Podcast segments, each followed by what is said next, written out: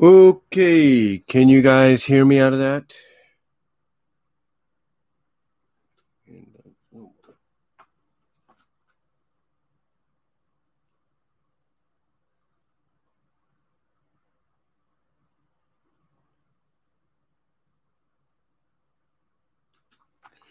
Hello.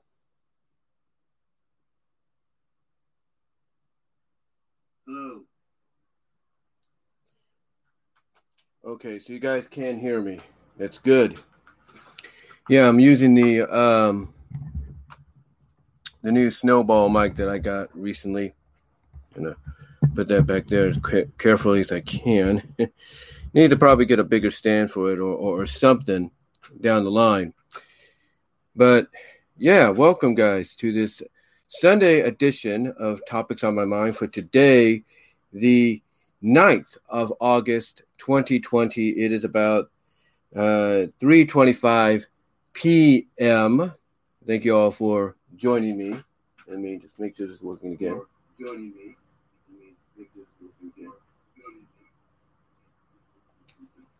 Yeah, it's working. But yeah, thank you all for joining me uh, for this topics on my mind uh, edition. I had a little bit of trouble earlier. Uh, I guess thinking up what topics I was going to say and talk about uh, took its time. Uh, well, didn't take its time. Basically, I took a little too long, I should say, coming up with topics to, to talk about. And uh, I ended up, you know, basically uh, you know, root, you know, basically causing the camera to go off. It went into, I guess, standby or something, and just said, eh, "I'm done," you know, stuff like that. But um, yes, I am here doing a live uh, topics on my mind for today, Sunday. Like I said, August 9th, twenty twenty. As we will uh, put the hashtag in there for Sunday you know, so people can uh, kind of tune into this.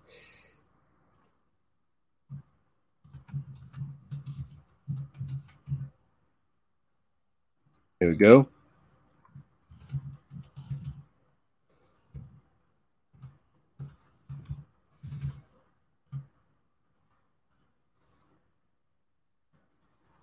So yeah, just getting this all ready for you guys to um, listen to and and everything. And of course, Microsoft Edge decides to go back. I don't know why it's been doing that lately. I don't know uh, if you guys have had that problem either. Basically, if you have Microsoft Edge or whatever browser, all of a sudden you click on something and it decides to go back to the next to the previous page when you meant to, you know, do something else. um, but yeah, anyway, welcome, like I said, to this edition of topics on my mind for today, the 9th of August.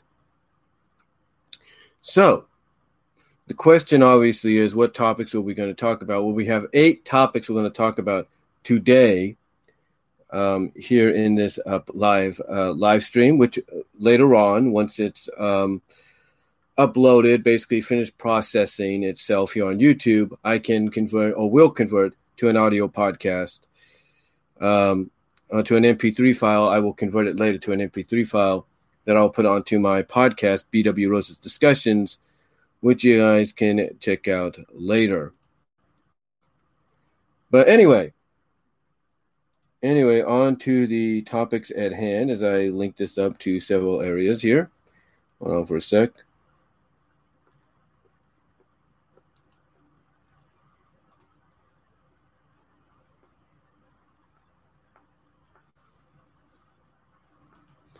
Okay, but the topics we're going to talk about is number one, and there are several poignant topics, or poignant topics, I should say, um, that are on here that I wanted to uh, talk about, and hopefully, you guys will um, that will join me in the live stream will be able to indulge me in that. Uh, but the topics we will talk about here is that, like I said, as I link this not the friends. Oh boy, that's uh, you know, well, yes, the friends, but with the exception of a few people.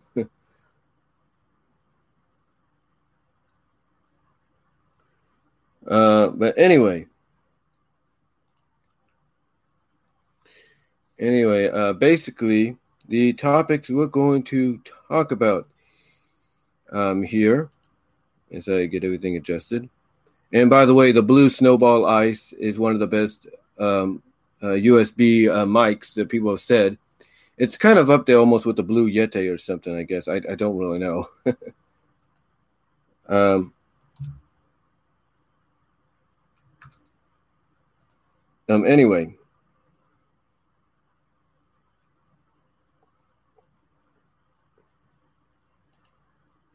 okay, just adjusting. Hold on for a sec.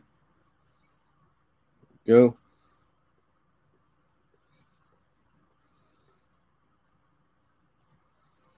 But anyway, the topics we are going to talk about, and like I said, some are kind of pertinent to what's going on. Number one, no, the, the first topic we'll talk about is what will people's reactions be depending on who's elected president? Yes, that's a very important um, uh, question to ask because, you know, a lot of people have said that this election this year is probably the biggest, most important election in a while, depending on how you view it. And so we'll talk about that. Number two, James and Mike Mondays. That's James Rolfe, the angry video game nerd at Cinemassacre, and Mike Mattel, or Mattel, or well, his best friend Mike, that is. Uh, their weekly series that they've been doing for eight years, called James and Mike Mondays, which is basically a Let's Play uh, series, which they've also had to modify because of what's going on. Uh, usually they're kind of in the same room, but they have had to modify that. Uh, had to modify it. Uh, it's going on hiatus till February. We'll talk about that. Number three, how will people react towards the Democrats and some media outlets, if rumors are true, that they help over exaggerate the positive virus case numbers? We'll talk about that. Number four, how will the upcoming NCAA college football season adjust to the pandemic for the time being. Number five, where will WWE hold the 2020 version of SummerSlam this year? There's various um, talk about that. Number six, will Wonder Woman 84, the sequel to Wonder Woman, and the and Black Widow, the midquel, I guess you say, of the MCU, basically it takes place. I'm thinking uh, between uh, Avengers Endgame and in uh, Avengers Infinity War. But I also I don't know. I think it takes place between then or it takes place in between uh, Civil War and um, Spider-Man: Homecoming. So we'll have to look at that. And I think it takes place between Civil War and Infinity War. So we'll have to look at that. But basically, the the questionable topic is Will Wonder Woman 84 and Black Widow end up going to premium VOD? We'll talk about that. Number seven, will hashtag rally for Sally succeed in the end? We'll get into that. And number eight, the final topic. Yesterday, August 8th, 2020, marked the 34th anniversary the 1986 animated Transformers movie. So we've got a lot to talk about right there. So, guys, get ready for some uh, interesting topics uh, to come your way as I put in some tags here. Hold on for a sec.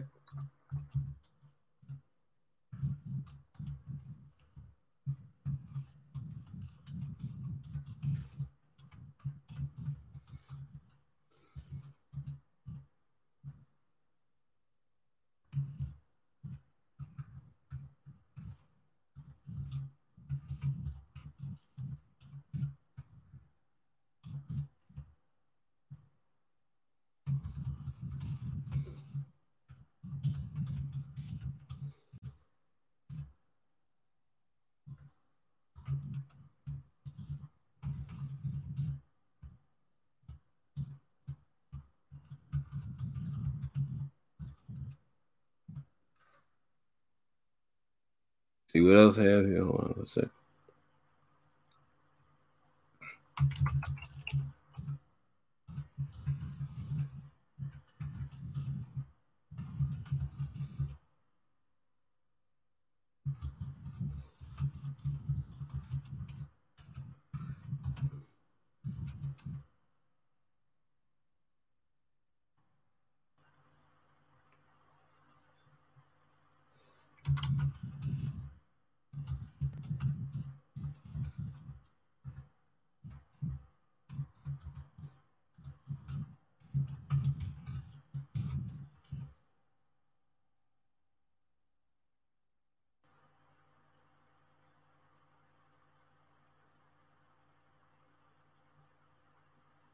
Okay, I think that's uh, enough there.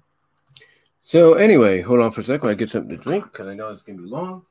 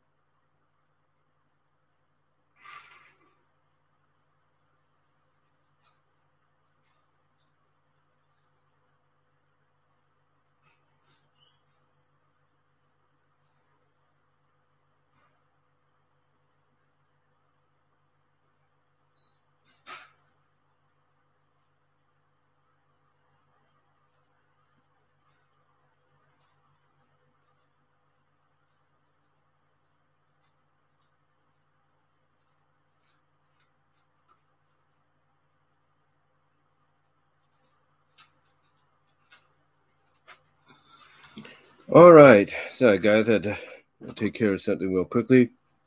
But I am back. A little bit of Coke here. Adjust the seat.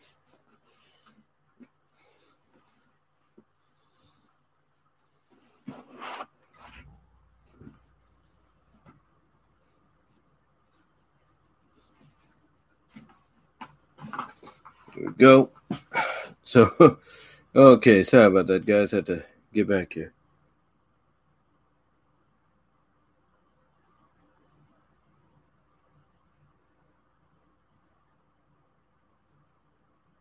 Yeah, I had no, I had to restart, man. I had to restart a little bit.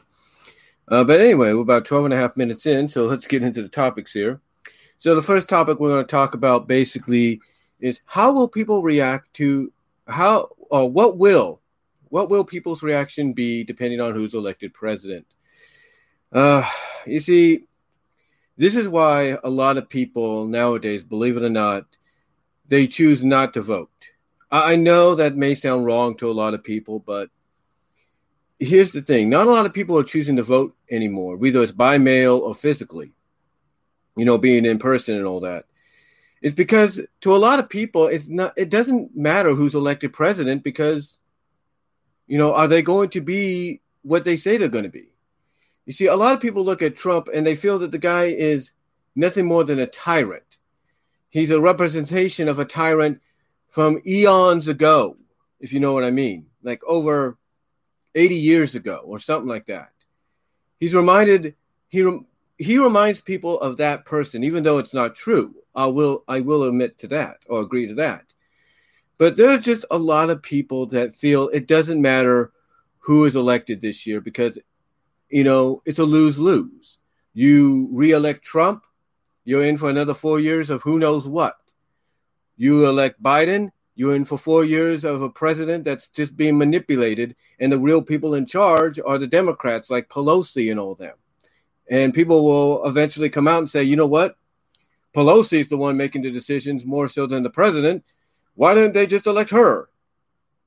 You see, and, and you see that's what's gonna, and you see that's why people don't choose to vote because they know whatever whoever they they know that who they want may not be who they get.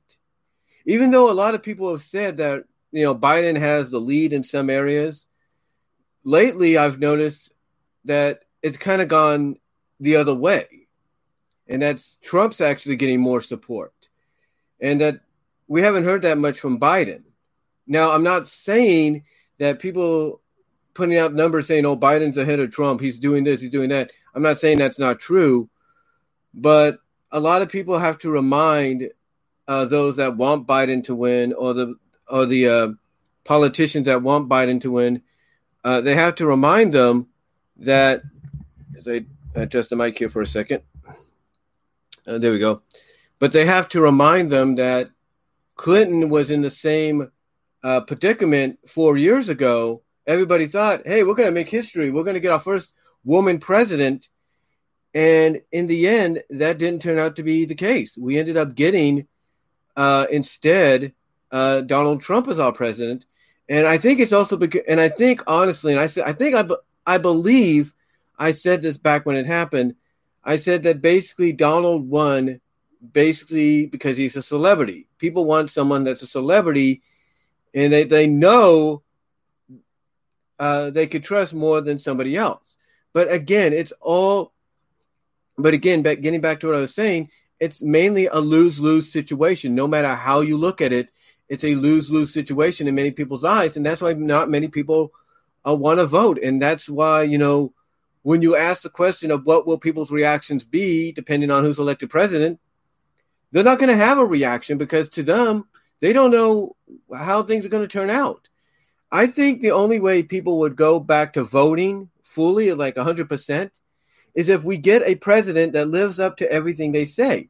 Now, some will come out and say, oh, Trump's living up to what he's saying, and he's, you know, doing this, he's doing that. I mean, just yesterday, what did he do? As I adjust the computer here for a second. There we go. But it's like, you know, yesterday people will say, you know, Trump's, you know, living up to what he's doing, doing. He's living up to what he promised. I mean, look what he did yesterday. What did he do?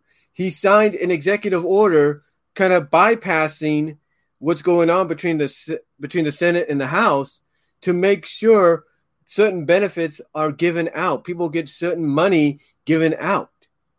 And if he has to do that again for maybe a second stimulus check to come out, he's going to do it. Now, I will admit that yes, he is living up to everything he's saying he's doing. You know, he says he was going to build a border wall between Mexico and and the United States to make sure no illegal immigrants come in. He's living up to that. He's living up to that. He's living up to a lot of what he says. But again, there's just a lot of people that don't like him because you know he's ma- he's making up he's making decisions that some people don't like. Like this past like this weekend, yesterday was supposed to be the US ban of TikTok. And nobody likes that.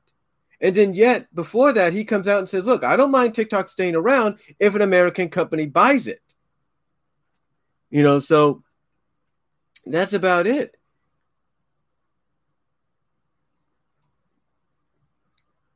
he's trying to basically, in a lot of people's minds, he's trying to basically show what a true president is supposed to be, and that's be a patriotic president. That's be that's about being about America, protecting the country, and sometimes making decisions not a lot of people will agree with. And yeah, has there been a lot of decisions he's made uh, over the past four years that people don't agree with? Absolutely. Has he said a lot of things people don't agree with over the past four years? Absolutely. Even those that support him and want him to stay on as president have even admitted look, the president has said some things that really don't make a lot of sense or basically make it make it look like he's put his foot in his mouth. And here's the here's the reality check. Here's the reality check. Nobody is perfect. Not not every president, not even Reagan. I say that with all due respect, God rest his soul but not even Ronald Reagan was a perfect president. Nobody is. Nobody is. But at least there are certain presidents, Republican or Democrat, that have come along and have tried to live up to what they have promised. They have lived up to try to make things right. And uh, make you know, yeah, like I said, they try to live up to make things right. They try to make things you know what they try to basically give the country what it needs, what the people of this country want and need. And here's the thing, you know, and here's the thing that goes, and again, this goes back to why people are reluctant to vote because of the fact that they don't know who's, you know, what kind of president they're going to get. Like to them, as I mentioned earlier, it's a lose lose situation. So, what will people's reactions be depending on who's elected president? Well, for those that don't vote, don't decide to mail in or walk in or whatever, it's just going to be a you know, a wait and see kind of game. It's just going to be like, okay, let's wait and see what this guy uh, does for the next four years. Let's see if he, like, you know, what Biden, a lot of people are saying Biden's going to get manipulated. That's why they want him in office. And again, it goes back to what I mentioned moments ago. You know, Biden could become president, but most of the decisions could come from someone like Pelosi. And someone, and you can't tell me that people won't be like, oh, well, Pelosi is the one that's making all the decisions. Why didn't they elect her president? You see, that's what they worry about. That's what they worry about. And with Trump, you know, you don't want, obviously, people don't want a president that sticks to the guns, that stays by what they're going to do. You know, stays by what they say they're going to do, and they do it. They don't like it. I mean, here's the truth. Here's the truth. Why do you think we've been getting a lot of these Antifa and Antifa groups out there, these riot groups, whatever they're called? Why do you think we're getting them? Why do you think we're getting them? Because these are people that have the belief that we don't need a president, we don't need a government. This is the land of the free. We should be able to do what we want, when we want, and that's it. But they don't understand that there are limitations. Yes, you have freedom of speech, you have freedom to do what you want, but there are still limitations. And I don't know maybe that's the message they want to get across that, hey, we're not actually the land of the free. We do have limitations. If that's the case, then why don't you come out and say it?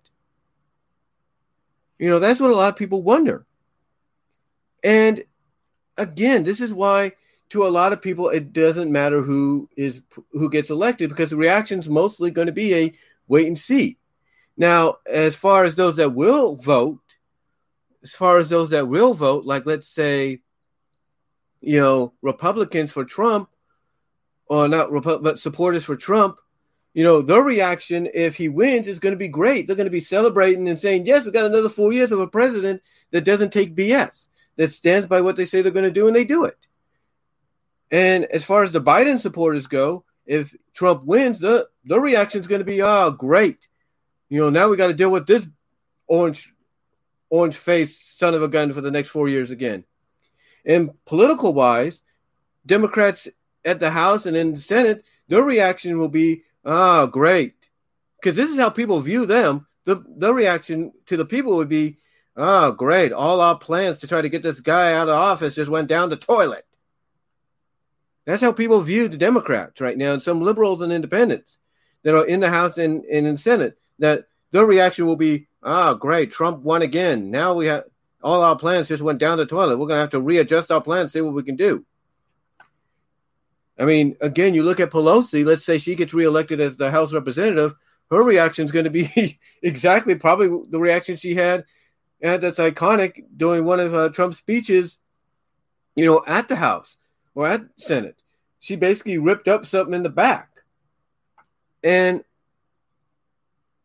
and it, you you can't tell me that won't be her reaction if he if she gets reelected to the House but Trump gets reelected as president. You can't tell me that won't be her reaction because a lot of people are picturing that exactly happening. But then on the other side of things, you look at the fact that Biden could win. A lot of Trump supporters will be like, oh, great. We got Sleepy Joe as our president now. Well, now what do we do? We're screwed. Our country's screwed. It's up, it's up, you know, shit creek, excuse my language there. It's up shit creek without a paddle. That's how people will view it. That's how people will view it. Like, we're up shit creek without a paddle if Biden wins.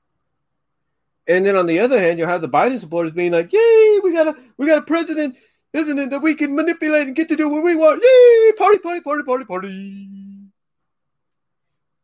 And that's why a lot of people that don't vote on the outside looking in because to them it's like, hey, if we're on the outside looking in, we don't have to worry about this that much because we didn't have a hand in electing these people.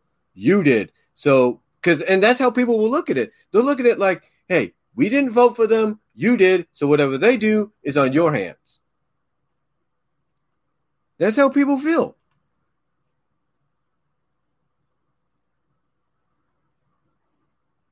You know that that that's how that's how they, that's how they feel, and again, it's that's why people on the outs. That's why when it comes to what would people's reactions be depending on who's elected president, you know, it's basically it's a no-win to them. It's a no-win situation, and the reaction is mainly going to be a wait and see game. it's going to be a wait and see game, and and that's it. That is it. You know. So, to me, what will the what will people's reactions be depending on, you know, who's elected president? Excuse me, there. Excuse me, there. Just had a bit of a burp, but to me, like I said, if Trump wins, Trump supporters and Republicans will be happy. The Biden supporters and the Democrats will not be happy.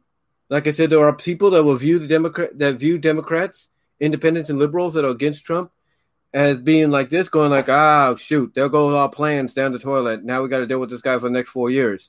And Pelosi, if she gets reelected into the House, could be like this. You know, ripping up ripping up her papers and stuff, getting as some people would accuse her of or make fun of her of, get a bottle of beer or a bottle of gin and just go, Give me more. I have to have a hangover to get over this loss. Stuff like that. That's that's how people view the Democrats. And the same go with people viewing the Republicans if Biden wins. Now you gotta now now again, this is why some people feel it's it's not worth voting. Now, am I gonna vote? Yeah, I'll probably vote because I get a mail-in vote deal, but I'll probably do it in person if we're allowed to do it.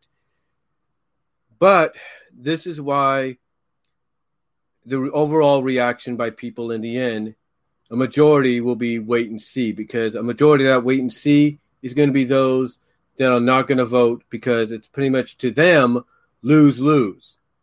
And some people I know will come out and say, well, who do you like? Again, I know some people will be like, well, you got to choose someone. You know, are you going to choose the lesser of the two evils? Like, what what to you? And people will pose this question to those that don't vote or choose not to vote or say they're not going to. The question is, well, you have now. They might say, well, you have to vote. It's your right. It's the law. And oh, by the way, who would you choose anyway? What is the lesser of the two evils, in their opinion? That that's the thing. Who is the lesser of the two evils? I mean, I mean, here's the thing. You got other people out there, liberals and independent candidates. Even freaking Kanye West is trying to run for president. What will people's reactions be if all of a sudden it's announced Kanye West just came out of nowhere, independent and all, and became president? Not saying it's going to happen, but what would your reaction be? It'd be surprise and shock.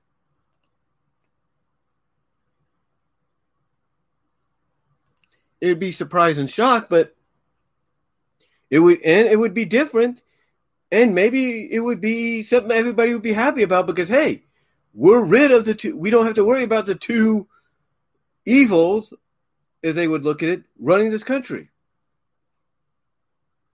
So, again, though, getting back on topic, the lesser of the two evils, in many people's opinion, will probably be the choice to go with. But the overall reaction is just going to be wait and see because, yeah, you're going to get a lot of people voting, but what they don't tell you is the majority of people that don't vote outweigh those that do, which is why somebody will be elected president. But the question is, who is going to get that vote? Will it be Trump for another four years, or will it be Joe Biden for four years? And as some people worry about, four years of allowing himself to be manipulated. Now, look, some people will say, well, look at Barack Obama. He was president, as in everything. He did good. He was, uh, people liked him. Look, Barack Obama is one of those exceptions to where, you know, just like any president, he made decisions not a lot of people agree with, and he did make decisions that some did agree with. So I'm not saying that he wasn't a good president. He was decent, but he wasn't the kind of president that, as some people will look at Trump and maybe even look at previous presidents like Reagan and a few others that stick to their guns and stick stay and stick to what they're saying they're going to do. So, so again, it's so again when pe- when when this election comes, the question is going to be, you know, the question will be in the end, what is who you the questions that are going to be out there are who you voting for and what will your reaction be on who wins? So that's about it. So yeah, what again, getting back closing up this first topic is like what will people's reactions be depending on who's elected president? It's a wait and see deal. That's what it is. It is a wait and see deal. And I know people don't want to hear that, but it's a fact. And, you know, we'll just, like I say, have to wait and see. But that's basically what it's going to be. Because you know, those that do vote, that if the individual that they voted for don't win, they're not going to be happy. In, you know, externally or internally. So we'll have to wait and see there. But that's all I'm going to say on that topic. So let's get on to the second topic, and I'll be right back. Uh, you take a BRB right now. Excuse me.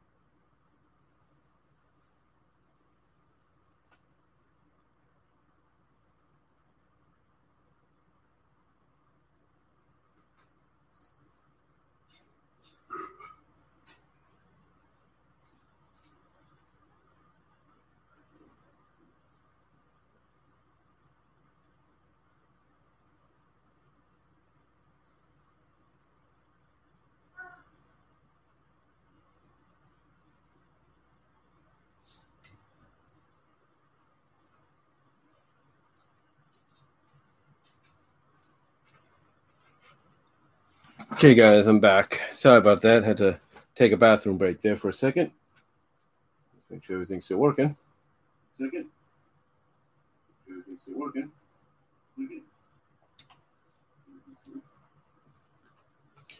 Okay, so the next topic we're going to talk about James and Mike Mondays going on going on hiatus till February. Let me reread that. Second topic James and Mike Mondays going on hiatus I put put put on going on on this. Hold on, let me fix that. There we go. Oops. yeah. But yeah, James and Mike Mondays going on hiatus till February. Okay, so what this topic is, the second topic. Um, if you're fans of Angry Video Game Nerd on you here on YouTube and Cinemassacre.com, uh, you may have also watched several other series that they've been doing. I mean, they've been doing rental reviews. Uh, they've been uh, James at times will do like a, you know, a top five countdown of certain movie game topics and stuff. Uh, he'll do comparisons, things like that. Mike will sometimes do live streams, like let's play live streams and all that. But one of the other, and also they used to do some series like uh, board games, where they would talk about board games uh, but over the past eight years, throughout all that, uh, they also had another series that they did on Mondays, which was called James and Mike Mondays. Uh, this was a series to where James and Mike would play a nostalgic game or game currently uh, to, as, to see how far to see to see how good it is, you know, today from when they previously played it in their younger years. Easy for me to say.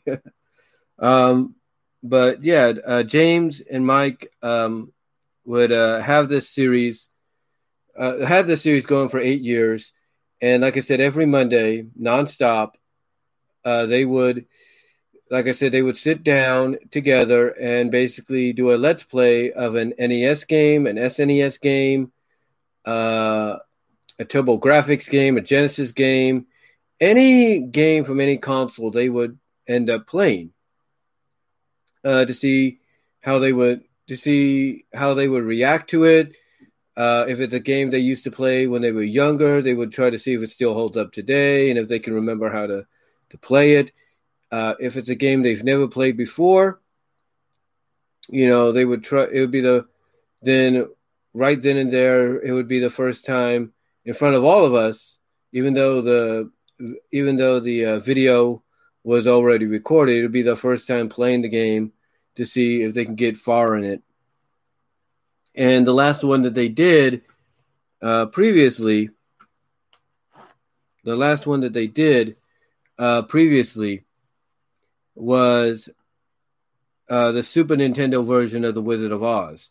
Now, James had reviewed this. In fact, it was one of his first uh, reviews, or one of his, I don't know if it's one of his first ones. No, I, think it was actually what was his second season, I believe. I have to look this up.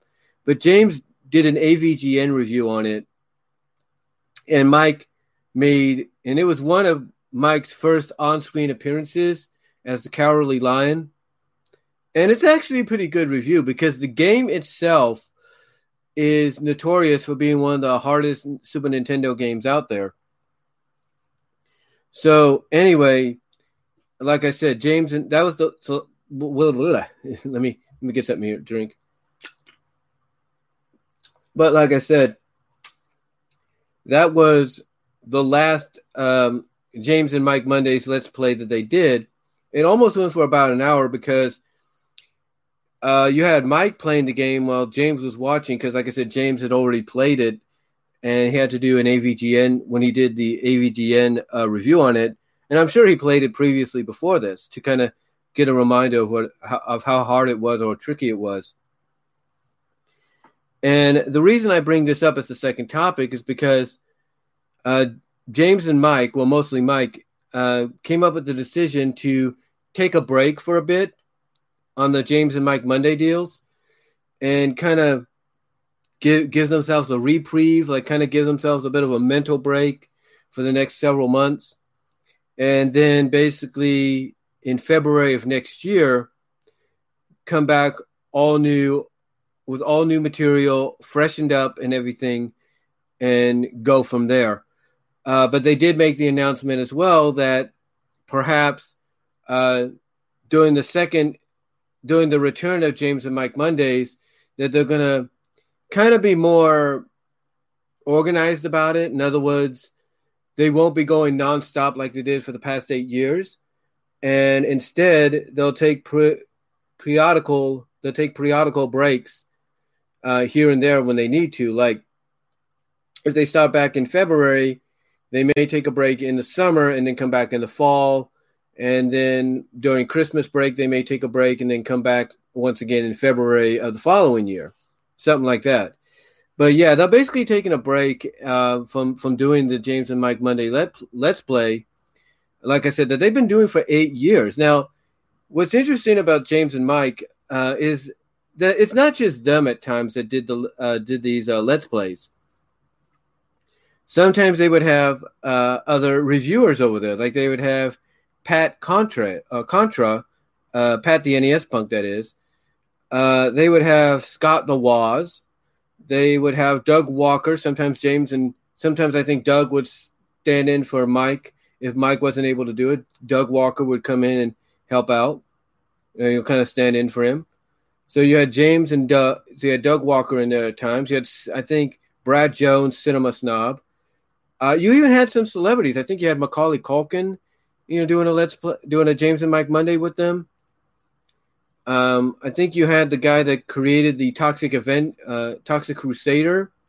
You had him in there.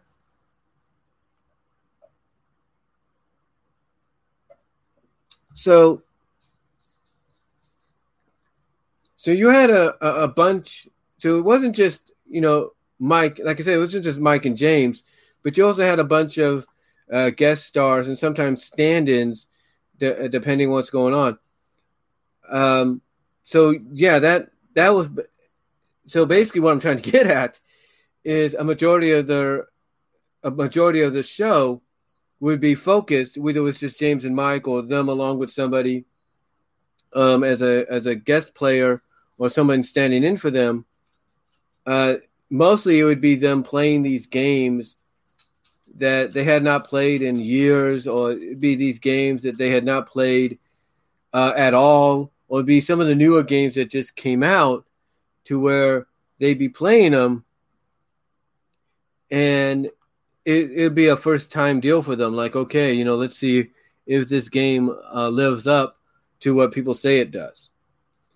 And uh, usually, the way they would do it is they would either go to James's house and play it there, or they would go to Mike's house and play it there. But lately, because of the pandemic, they've had to modify what's going on. I mean, even when the pandemic hit, even when the pandemic hit, uh, you had basically uh, a lot of pre-recorded material that had James and Mike in the same venue, and mostly James's uh, basement or his game, his nerd room, the game room, if you will, uh, doing the James and Mike Monday stuff. And like I said, late, like I said, uh, that was even doing at the start of the pandemic. But as we, but as the months progressed and the weeks progressed, we noticed that now James and Mike were basically um, doing the James and Mike Mondays from different locations. And I think they were using Zoom or Skype or Google or something. I'm not really sure what they were using. I think it may have been maybe even Facebook Messenger. I don't know. But they were using some kind of interface um, interface from from something. Again, I don't know if it was I don't know if it was Zoom. I don't know if it was um, Skype or Facebook Messenger or even here on YouTube. I don't know. Maybe even Twitch. I don't know. But they were using um, a major, but they were using basically face to face, if you will, um, material to basically. Uh, they were just using like a face to face kind of deal, conference like kind of deal, to uh, basically uh, do the do the um, let's play, and it would all depend on both of them having the same game, and one taking one turn after the other, or them both playing the game simultaneously to see who could get further in it, who was better at it, stuff like that. So anyway, um, to get back to the, but anyway, to get back on point here, they made the announcement uh, about a week ago on the I guess you could say season finale of James and Mike Mondays or quarterly season finale that they would be taking a hiatus. Now, they did say there's still going to be material out there. You're still going to get um, some material.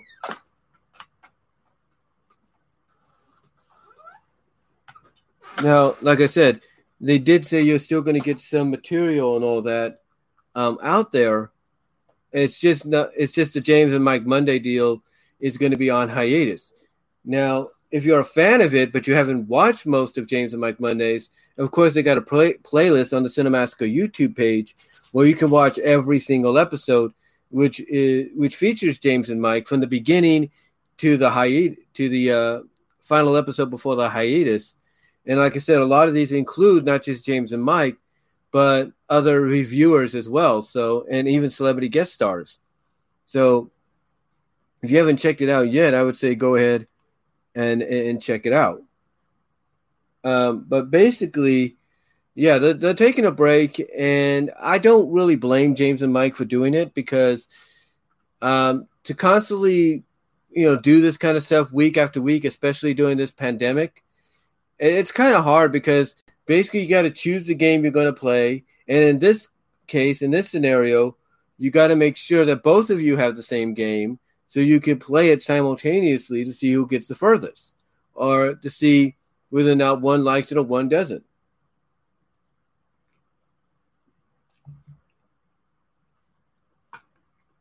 so it's so i don't blame them in anything because because one it mentally because one it it it gives them a mental break a little bit, you know, and also takes a load off their table right now so they can focus on the, on some other things.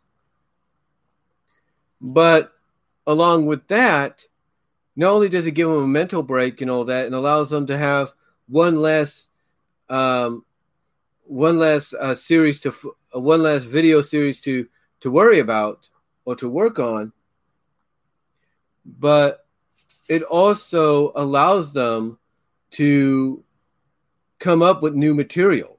You know, for the for the for the uh, upcoming return in February, it allows them to come up with material that you know will be fresh and new. Like there are a lot of games. There are a lot of games that basically I'm sure they have yet to play.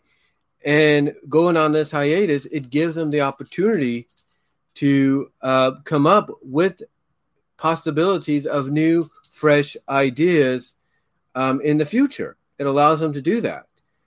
I mean, because there's a plethora of games out there, any from Atari, Commodore, you know, Intellivision, uh, ColecoVision, you know, SNES, Mega Drive, Mega System, Genesis, if you will, which is the Mega Drive anyway, but you get what I'm saying. As well as the TurboGrafx, PlayStation, all the systems, even up until now, including the upcoming PS5 and Xbox Series X. You know, it allows them it allows them to, like I say, come up with fresh, new material with the, variety of options they're going to they're going to have. So, uh, in my opinion, in my opinion, uh, I think it's a great idea for them to do this. You know, because like I said, it gives them it takes one less thing, one less thing off the table, and it allows them it allows them to also come up with fresh new material throughout the months. Like you could have Mike and James both figure out, okay, what what games can we choose to for the restart of James and Mike Mondays. So, so yeah, I, I don't blame them for taking time off, off of this series. You know, because like I said, it opens the door for them to do more in the future with the series when it makes its return, but it also takes one last burden off their plate and allows them to focus on other things. You know, so yeah, so I don't again, I don't blame them and when they come back, I'm hoping they come back and I think they will come back better than ever. And I think they also want to try to wait. And I think the other reason for this hiatus isn't because of a mental like burnout from you know trying to find what kind of material they could work with, but also because of pandemic because I think honestly James and Mike like it better when they're in the same room playing and not separate because of what's going on. So I think that's the other reason they want to, you know, hold off till February so they can at least kind of have a clear, hopefully a clear, and I, there will be a clear, um, to kind of get back together in the same uh, area, in the same venue, same you know place, and do the and do the James and Mike Mondays because at least you know, you won't have to maybe wait on a delayed reaction or something like that. You'll have the instant reaction from from them. From they will. What I'm trying to say is they won't have to wait on a delayed reaction. They'll have an instant reaction as to what the other thinks or how the other is playing the game. So, with that said, I'm going to bring this second topic to a close. And I'm going to take a bit of a break because I got to go take care of something real quick. Be right back.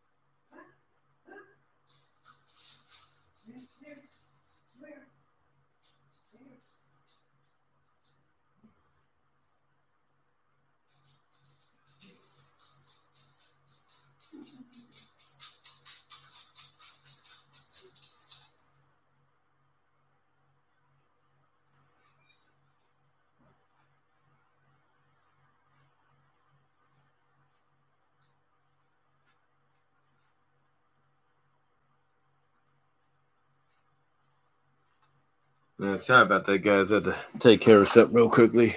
Can take a bit of a break too there. there.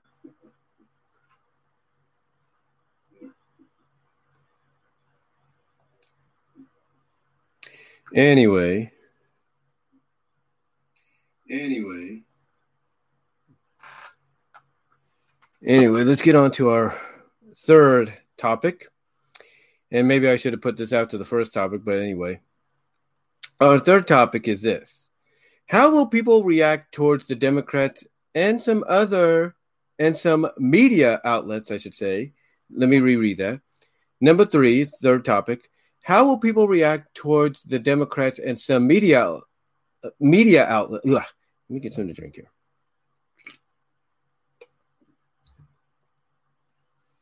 Okay, let me restart. And that is number three how will people react towards the Democrats and some media outlets if rumors are true, quotation or parentheses, parentheses, if rumors are true, parentheses, that they help over exaggerate the positive virus case numbers? You heard me right. Let me reread that. How will people react? How will people react or react I should say, not reacts. Change that. But how will people react towards the Democrats and some media outlets, if rumors are true, that they help over exaggerate the positive virus case numbers? Now, you're probably asking, why did I bring this up? Well, it's, it's kind of funny. You see, there's a clip going around on Vimeo, not just YouTube, but on Vimeo mostly, well, you have this doctor talking about this medication that they've used to treat all kinds of viruses, and it has proven, excuse me, it has proven to be effective against this virus. And yet we don't hear much about it. But what we do hear is the increasing number of cases all across the country. Even in those less in, less affected, we hear the number of cases rising. Why? Why do we hear this? You might ask. Well, there's a word, there's a rumor, speculation, if not legitimacy, maybe in some eyes, that the Democrats, along with a few liberals and independents, and some media outlets, and we all know who they may be, are helping to over exaggerate the positive case numbers of this virus. But why would they do that? Why would they do that? Well, mainly, a lot of people point out that the reason they're doing it is so they can make a certain president that I talked about earlier look bad. As a matter of fact, a lot of people that tend to believe believe he's responsible for what's going on, go onto Twitter or social media and they go hashtag Trump virus. And honestly, folks, when I read something like that, that to me is an it's not enough evidence, but that that plainly to me is someone that just wants to use this virus to get rid of the guy. They don't want him around. As a matter of fact, I would look at some people on social media, whenever he would say something, they a majority of the reaction would be, you know, oh, it's your fault, hashtag Trump virus. But not just that, it would be resign, resign, resign. Like that's really going to happen. You know, we're talking about Donald Trump, guys. That ain't going to happen. You know that as well as I do. But anyway, getting back on here uh, getting back to this topic, there's a lot of speculation, rumors, and maybe as some would look at it, legitimacy that certain political parties, Democrats, independents, liberals, and some members of the media, certain outlets, if you will, are over exaggerating some of these numbers just to make Donald Trump look bad and those involved with trying to get him reelected um, as well. Try to make it's basically to a lot of people that view it view it or looking at look at it this way, it's their way of it's basically to them that see it this way. it's basically to them just an excuse or just a reasoning to get rid of Trump.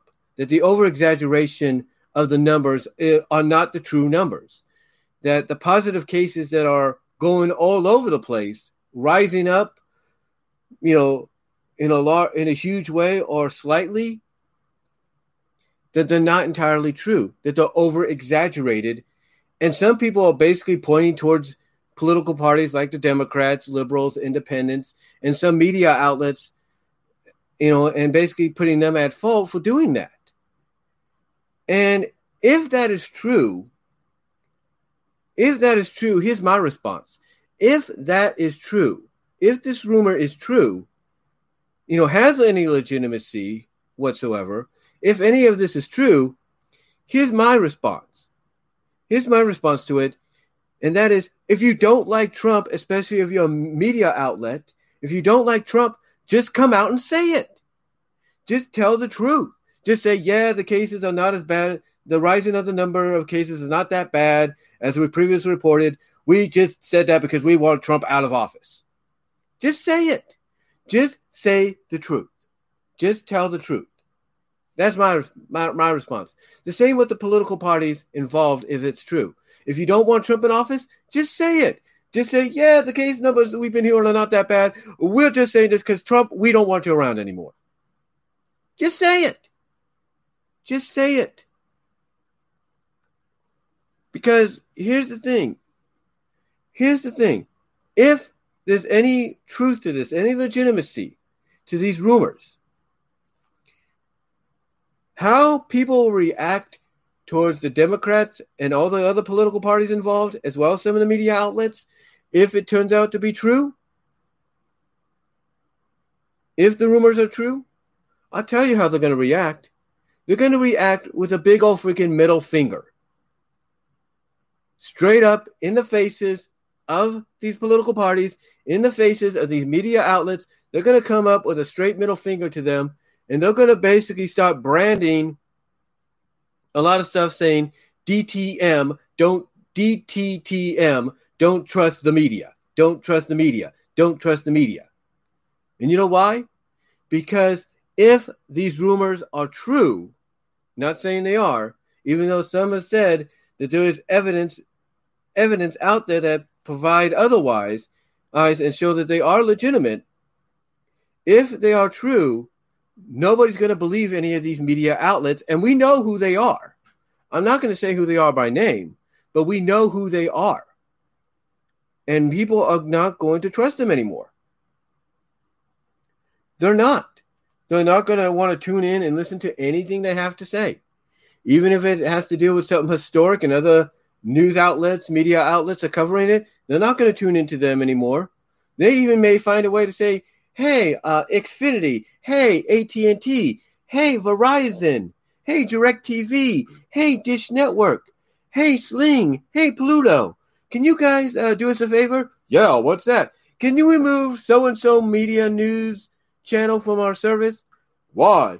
Because they lied to us about this vi- the number of virus cases.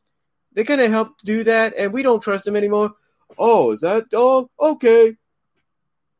That's what could happen. That's what could happen. That's what could happen. And I think, I think honestly, I think honestly, a lot of people will agree with that. They will agree that that's the possible end result, that nobody's going to believe them anymore. Nobody's going to believe them whatsoever. And that's going to be how people will react. They're going to react in a distrusting way.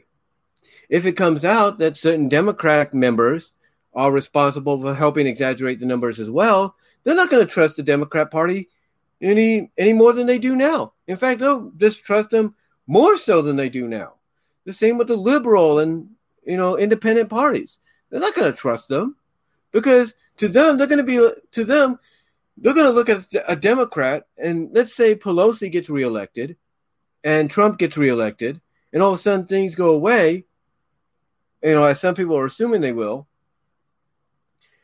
and it gets out or it's speculated that Pelosi had something to do with the exaggeration, over exaggeration of the numbers, you know, you know, positive cases. You think they're going to trust her any more than they are now? No, they're going to want a petition to get her butt out of out of office as the head of House of Representatives. And the only way they're hoping she gets out now is if she's basically voted out with the new Republican candidate going in in her place.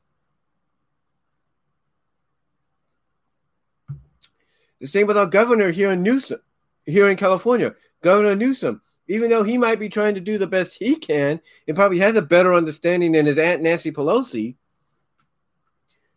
Do you think people are going to trust him if his name gets pulled through, dragged through the mud, dragged through the dirt as someone that helped exaggerate the numbers? No, they're going to want him recalled even faster than they want him now. The point is, people are not going to trust certain media outlets and they're not going to trust certain political parties any more than they do now. Probably as far as not wanting even to listen to a word they say anymore, or even have them, if it's a media outlet, news outlet, on the cable, on the cable as part of the cable or satellite or whatever streaming anymore. That's what's going to happen. That's going to be the main situation. Well, that could be the end result in the end, is they're not going to want them around anymore. They're not going to want to listen to them. They're not going to want them to be in existence. They're not going to want them on their television or anything like that because they, because to them, the Democrats and other political parties involved and the media, certain media outlets, basically put their lives because they'll be viewing them as them putting their lives in danger, all because they want to freaking Trump out. When all they just have to do is come out and say, yeah, I'm Nancy. Yeah, I'm head of Representative Nancy Pelosi, and yeah, the case numbers of the virus is not so bad. I just say that I'm just I'm just making those up because I want Trump out because he didn't let Hillary Clinton win. That's how people will view it. it like I said, if Nancy wins her reelection as House of Representatives, the head of it, but her name gets, you know, her name uh, gets uh, comes in contact as one of the people in the Democratic Party or political parties that help exaggerate these numbers, no one's going to trust her any more than they do now. Because a lot of them should just, a lot of them view her as somebody that's just bitter at the fact that Hillary Clinton didn't become president. So, so yeah, I look at the fact that you're going to get a bunch of distrust by people. A lot of people are going to not trust the Democratic, liberal, or independent parties any more than they do now. They're not going to trust any certain members of those political parties any more than they do now. And when it comes to certain media slash news outlets, they're not going to trust them any more than they do now. Period. If it comes out that they help exaggerate, over exaggerate these numbers, because all you're doing is putting people's lives in danger because you want a certain president out of office. When you could just easily say, hey, and be when you can easily just be truthful and say, look, the numbers aren't as bad as they are. We're just saying that because we want Trump out of office because he's bad for the country. That's all you have to say. And that's how you truly feel. You know, that's all you have to say. That's how you truly feel.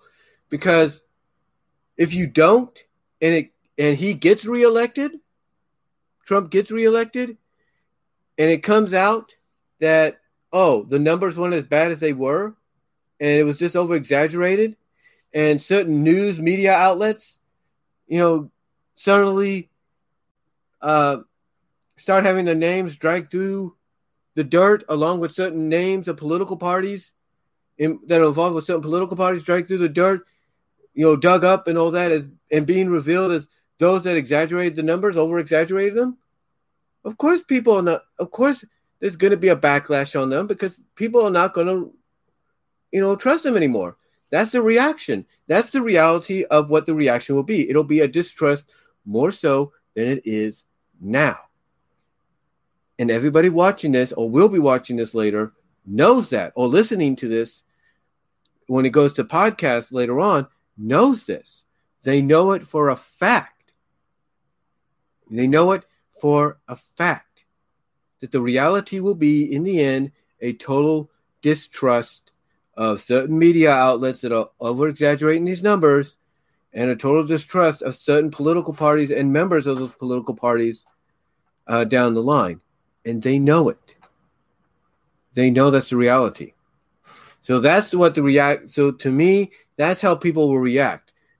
The react will be nothing but pure distrust, if not maybe hatred, towards towards certain members of the certain political parties and members of those parties and certain media outlets for basically not just over exaggerating these numbers to try to make a certain president look bad, but by also putting people's lives and livelihood at risk and in danger because you didn't want to come out and say the truth. You didn't want to come out and say, uh, yeah, the cases are not that bad. Uh, we or come out and basically say something like, you know what, we wanted to come out and apologize for over exaggerating the numbers, uh, certain positive cases. They're not as bad as they are. And we just said a lot of that because we just want to make Trump look bad because we want him out of office. So it's like, you know, that that's all they want is you for them to be honest. Because again, if it gets out that certain media outlets and they, we know who they are, and certain political parties and members of those parties help over exaggerate the numbers of a positive cases, it's not going to look good, especially if Trump gets reelected. It's not going to look good. And what's going to happen, the reality of it in the end, is going to be a total distrust, if not hatred, to- towards those political parties, members of those parties, and certain media outlets that did this. Because basically, like I said, to them, you're putting their lives and their livelihood at risk and in danger because you are focusing on trying to get this guy out of office when in fact it may or may not happen. So so yeah, that's that's all I'm going to say on that third topic. I know some people might say, "Oh, well, you don't know if that's true or not, Brian." And again, like I said, it's just a rumor, but there's been a lot of speculation, a lot of there have been, I guess, in some people's eyes, legitimacy, you know, to back it up. But again, it's just a rumor, and if it turns out to be true, again, the reaction is going to be a distrust and hatred towards those political parties, Democrats, Independents, Liberals members of those parties and the media outlets that help over exaggerate these numbers. That that's basically what it's going to be. It's basically what it's going to be. All right, so enough with that. Enough with that. Let's get on to our fourth topic. And our fourth topic is how will the upcoming NCAA college football season adjust to the pandemic for the time being? And that's an interesting question. Oh,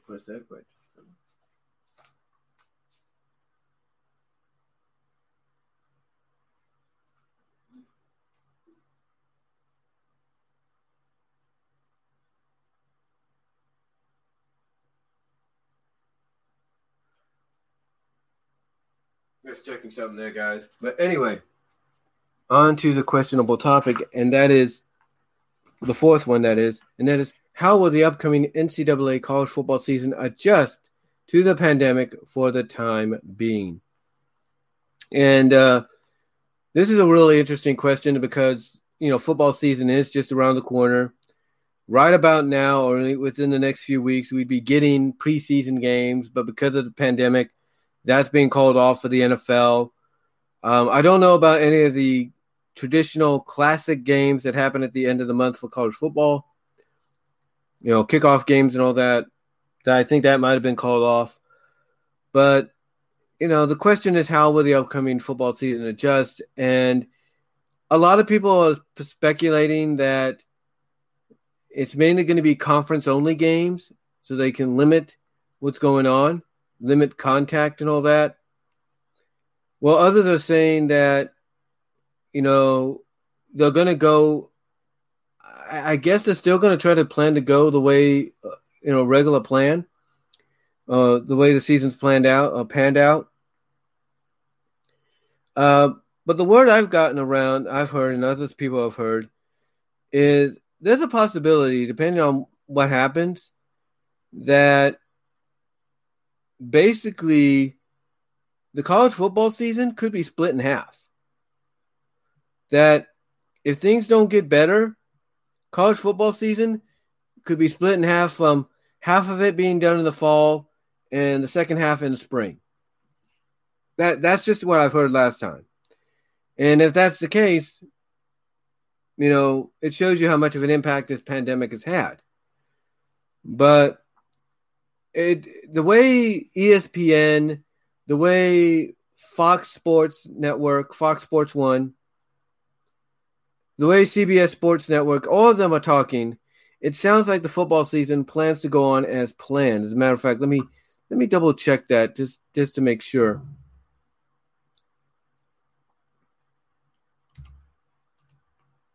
Just to just to um, make sure of what's going on here.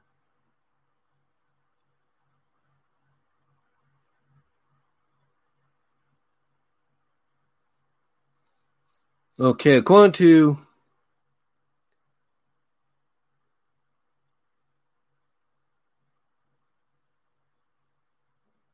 Okay, according to several sources,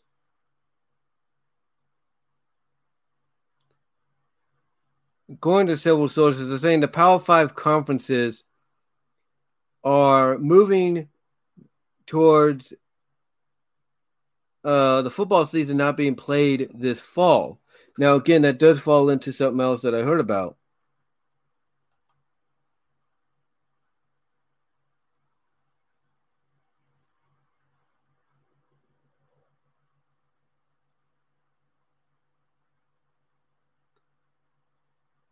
So,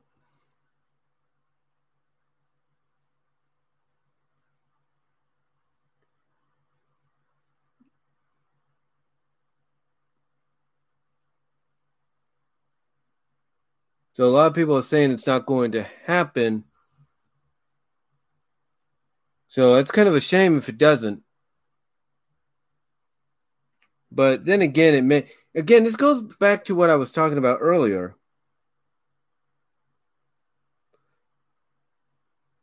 It says sources. Now, according to several of these, uh, CBS Sports reports that a cancellation of the 2020 football season this fall is unavoidable after the MAC canceled its season earlier in the day. Two prominent Power 5 athletic directors told CBS Sports on Saturday both reacted to the MAC becoming the first FBS conference to cancel its fall season, while also referencing a lack of progress fighting uh, the virus.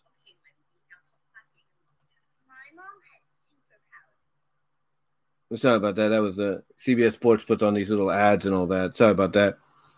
But like I said, um, it says two prominent Power Five AD directors, athletic directors, um, told CBS Sports on Saturday. Both reacted to the MAC becoming the first FBS conference to cancel its fall season while also referencing a lack of progress fighting the virus, according to the medical professionals. So,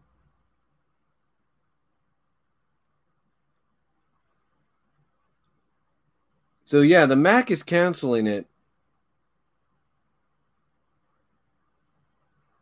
And a lot of uh, potential uh, first round picks have opted out of playing in 2020 season.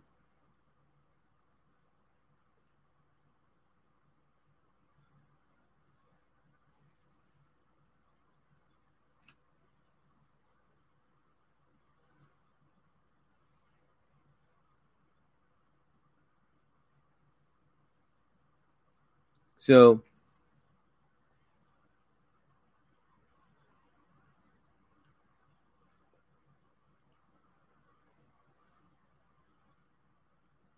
Yeah, you have two Power Five AD directors uh, saying that it's going to pretty much be an end, that it, it's not going to happen, and all that. And it's it's a shame if it does, but again, it does kind of go into a rumor that I heard because you got to have college football this year. You got to have college football. There's there's no doubt about it. And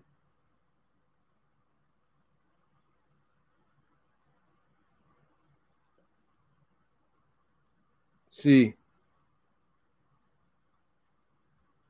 So yeah, it, it, it, all depends. It all like I said, it all depends on who you who you believe and all that. Sports Illustrated is is also reporting it a little bit. I think.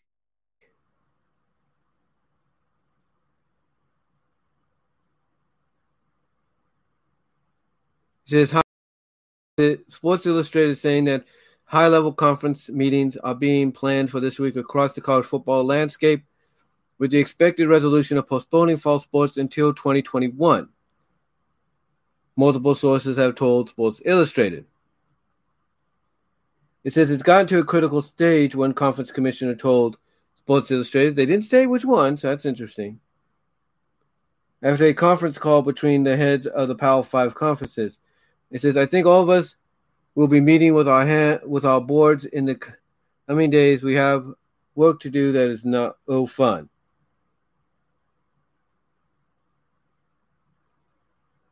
Now, here's what's interesting. Sports Illustrated says that the dominoes started falling in earnest Saturday when the Mid American Conference postponed, not canceled, postponed fall sports.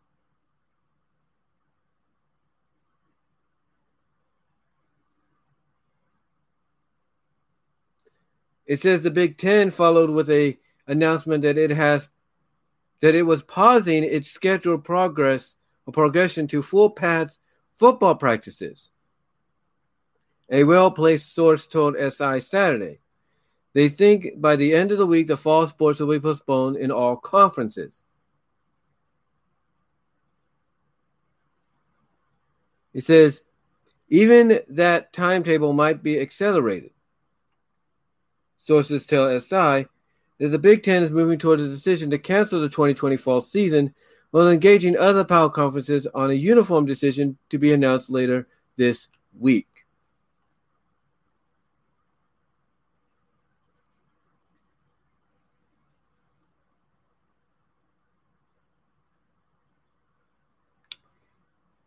So yeah, that's going to be interesting. What happens? Um, but again, this is where I heard a speculation. Now, let me see if they have it here somewhere.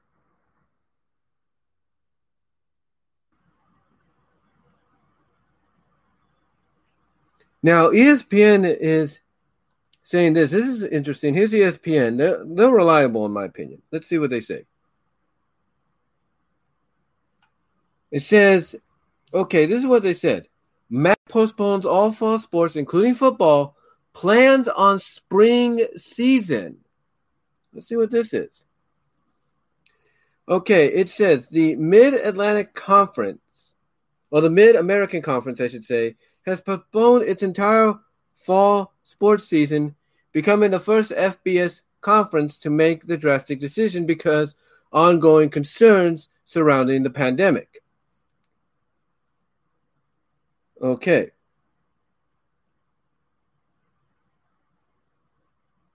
Now,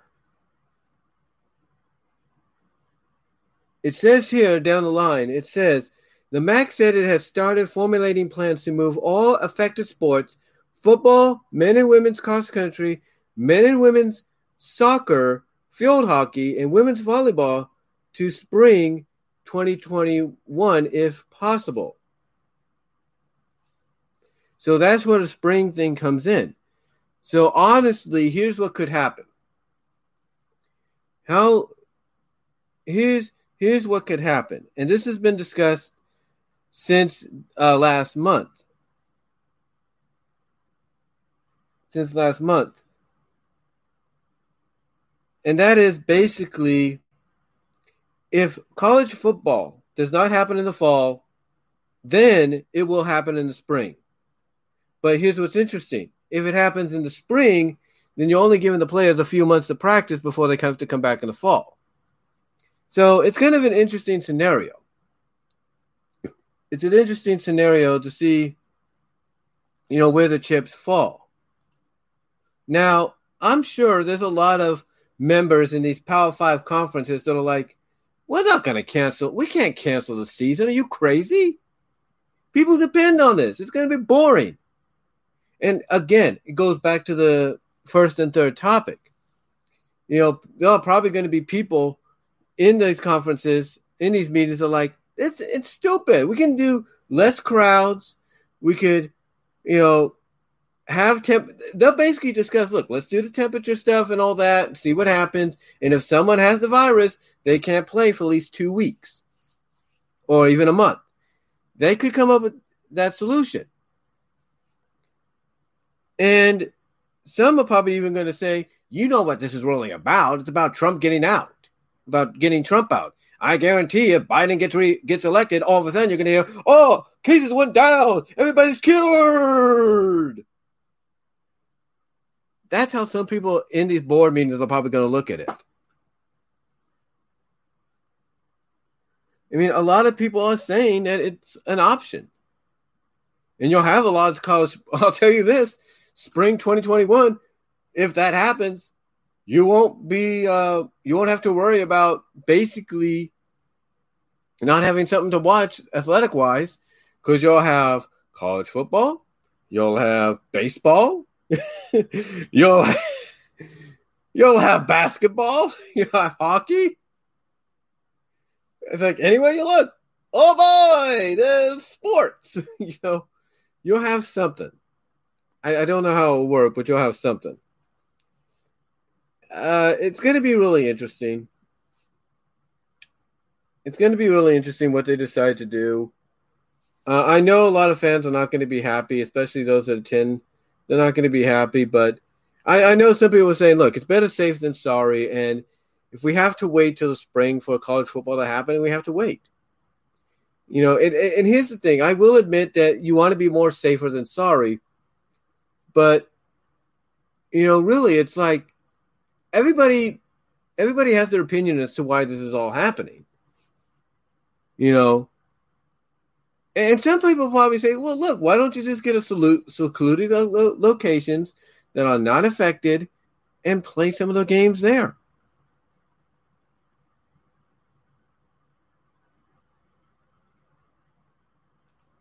You know, that's how some people might look at it.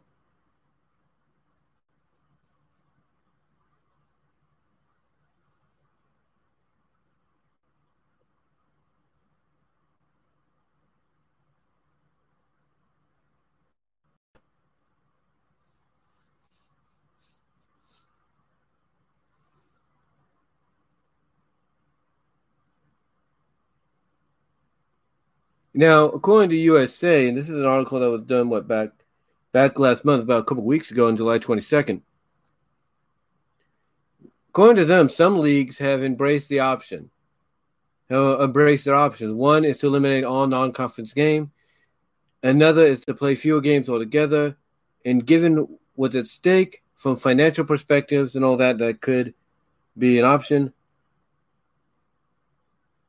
And then the third alternative is to ensure that football uh, exists in some fashion, remains into consideration, moving the sport to the spring. Now, again,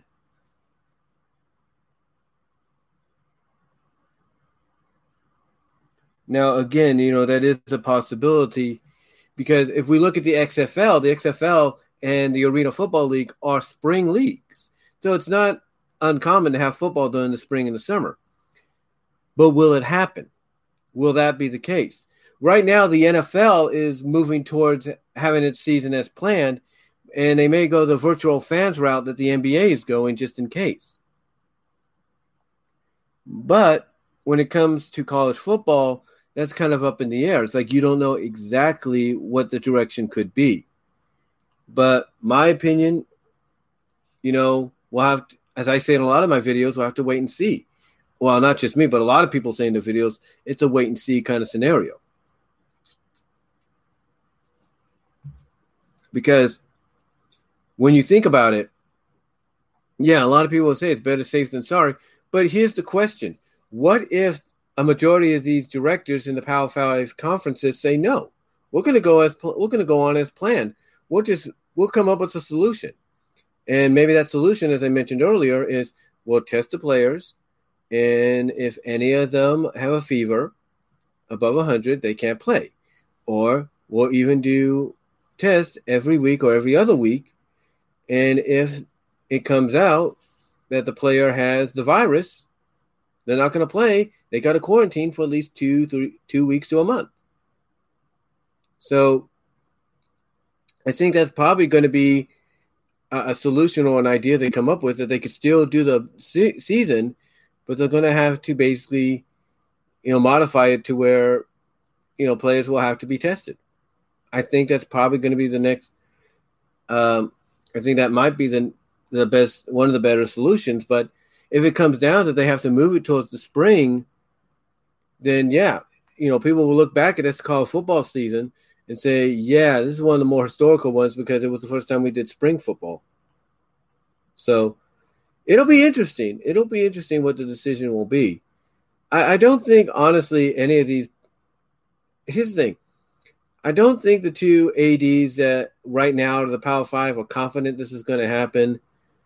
Um, you know, particularly, you know, thinking a lot of things through. I mean, they are they do have everybody's health uh, and risk, well, everybody's health uh, in mind, health and safety in mind. But I think honestly, they're also the kind of people, and I say this with all due respect, because I deal with some of these people at work as customers. I think the probably a few. I think they might be germophobic, and again, not a bad thing. Not a bad thing, but they might just be in that category, just like Howie Mandel. You know, very germophobic, and maybe that's why they're feeling, hey, you know, it's got, we're probably going to cancel this till at least spring, and maybe resume then. I can't say that's true or not, but whatever the decision is, you know, we're all going to be looking back on this from a sports perspective, and we're going to be like, yeah, this was a weird year or a weird way to start off the decade. Very weird. Very, very weird. So, and so, yeah, we're going to be looking at it that way. But here's the thing there's a lot of people like myself that have, you know, football games on the systems, on the video games. And there's a lot of people, even now, that are playing football through these games that are kind of making up for what they won't have. So we'll still have football, even if we as fans have to virtually do it. you know what I'm saying?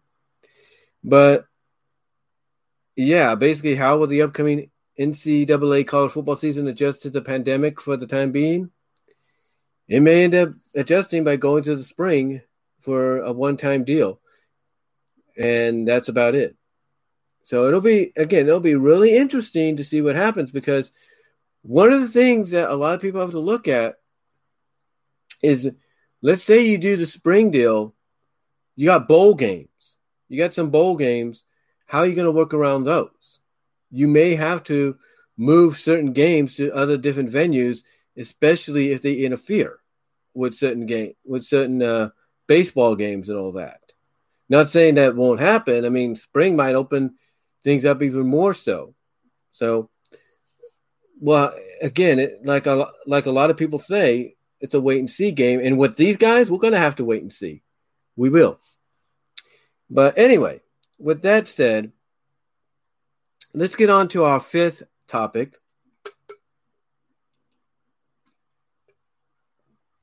Let's get on to our fifth topic, and that is where will WWE hold the 2020 version of SummerSlam this year? Well, you talk about how certain sports centric leagues or promotions or whatever have to find a way to adjust to what's going on. It seems the WWE right now has to do the same thing.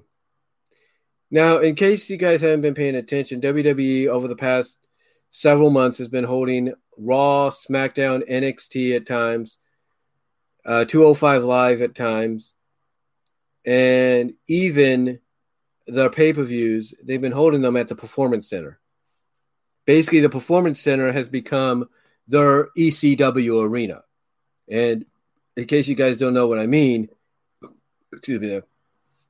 In case you guys don't know what I mean, uh, a majority of during a majority of ECW's existence, a lot of their shows, if not a lot of their pay per views, during the early times in the during the earlier years and the during the prime years, if you will, and the later years, the final years, a majority of the shows, and if not time pay per views, would be held at the 2300 Arena in Philadelphia, South Philadelphia, that is.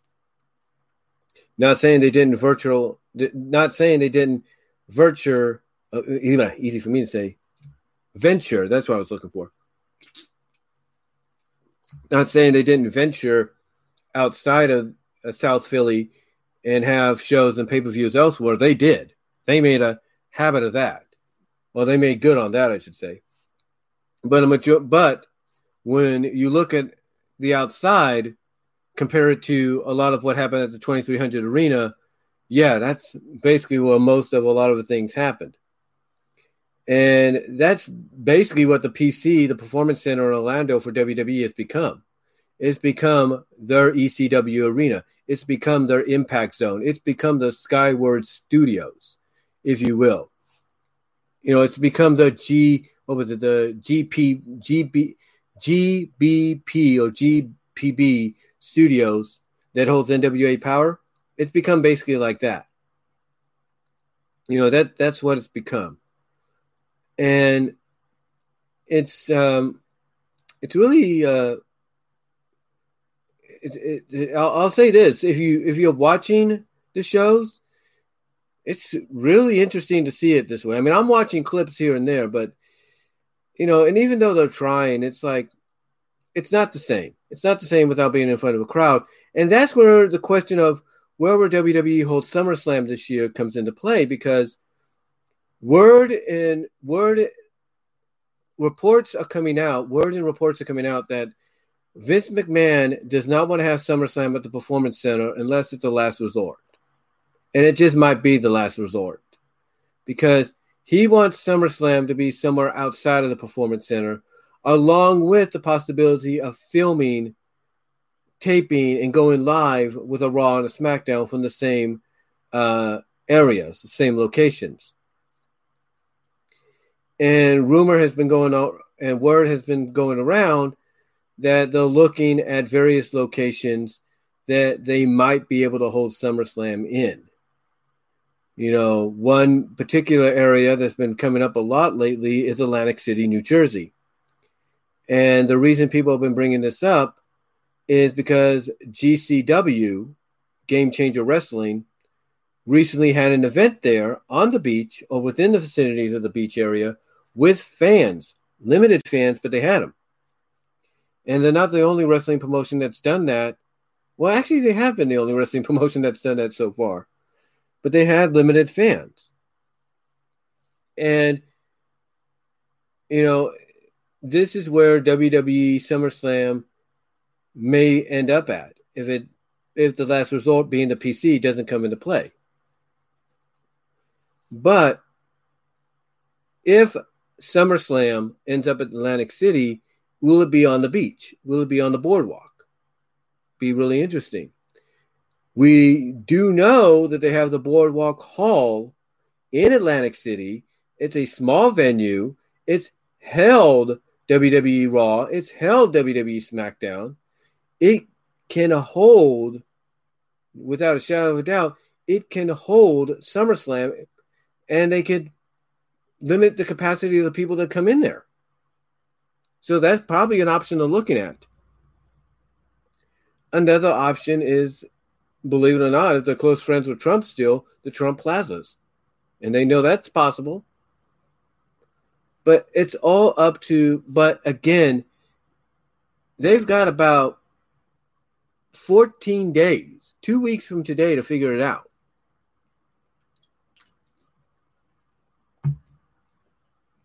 And basically, is when it comes to Vince McMahon, who's the chairman and the owner of the company, as the old saying goes, when so and so wants something, they get it. Well, when Vince McMahon wants something, he finds a way to get it. And if he wants SummerSlam outside of the performance centers this year, and he wants it in a different location, he's going to get it. Even if he has to go down to the beaches in Orlando, Florida, and make it happen, he'll make it happen.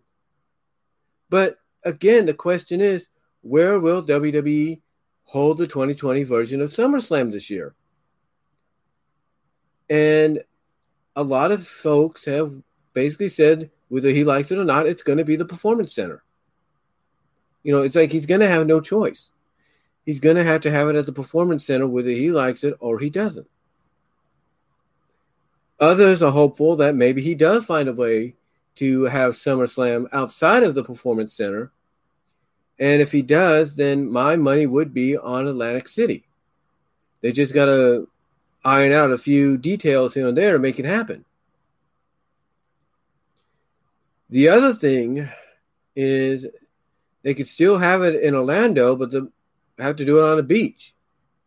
Now, I know what people are saying. They're saying it doesn't matter where they have it. If they have in Atlantic City at the boardwalk, you know, and on the beach, that's not going to limit people. That might be true, but it is outdoors. And one of the things that the news outlets, the doctors, professors, whatever you want to call them, have been eh, have been encouraging is to have more activities outdoors because it lessens the spread. It lessens the spread. It's outdoors. It lessens the spread because I think the reason they're saying go outdoors is now we're heading into that time of the year with summer, with the summer season, where the heat really increases. And whether you believe it or you don't, the heat does kind of help decrease, doesn't get rid of, but decrease the virus to the point that it won't be as effective as it would be normally. So that's one positive people look at. Like, hey, SummerSlam could be on a beach in Atlantic City or on a beach in Orlando, it's better than nothing.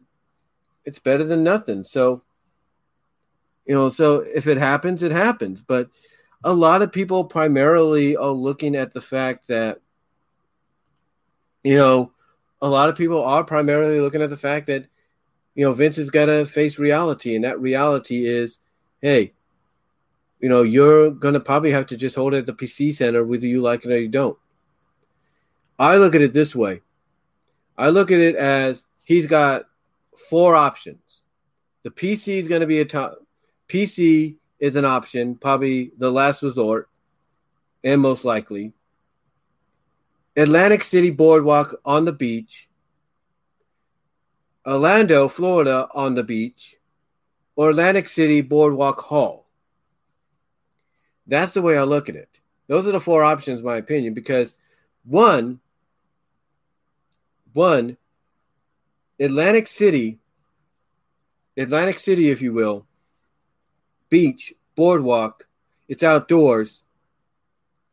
And even if people crowd together, you know, you could have security go in there and say, hey, can you guys go be a part a little bit because we don't want you to get infected or anything like that? They could do that. Or they could require, hey, you want to see the event? Wear a mask. I'm not saying that's going to happen, but again, they are encouraging more outdoor outdoor activities. Um, second, being the PC. Again, the PC is a last resort, and it's a last resort he doesn't want to have to utilize, but he may have to, most more than likely. Orlando, Florida, on the beach is another likely scenario because, you know, again, you have crowds. You well, not crowds, but you have people that will be able to attend, and you'll find and out it's outside.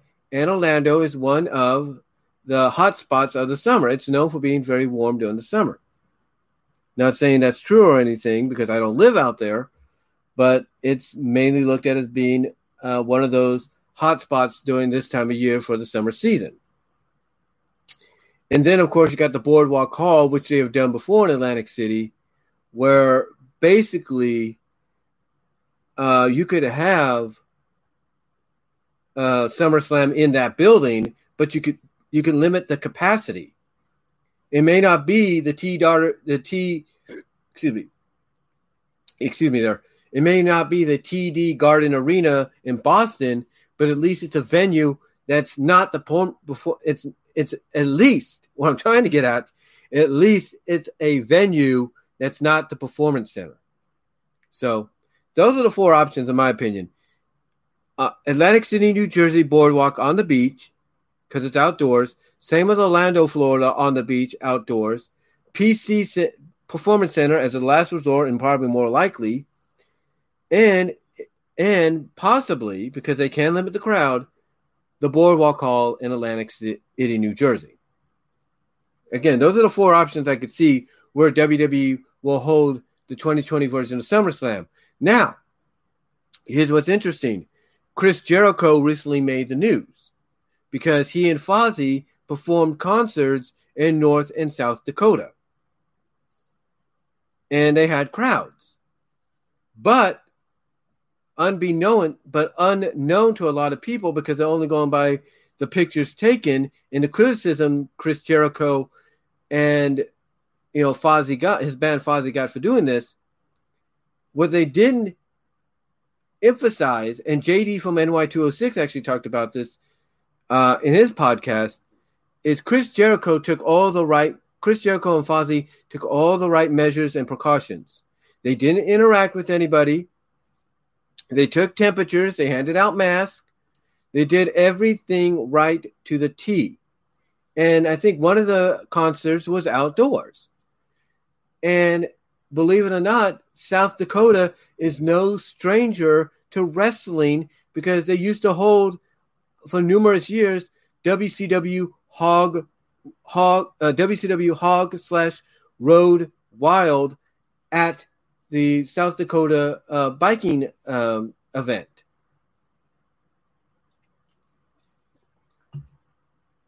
And that's another option too. That could be a wild card option.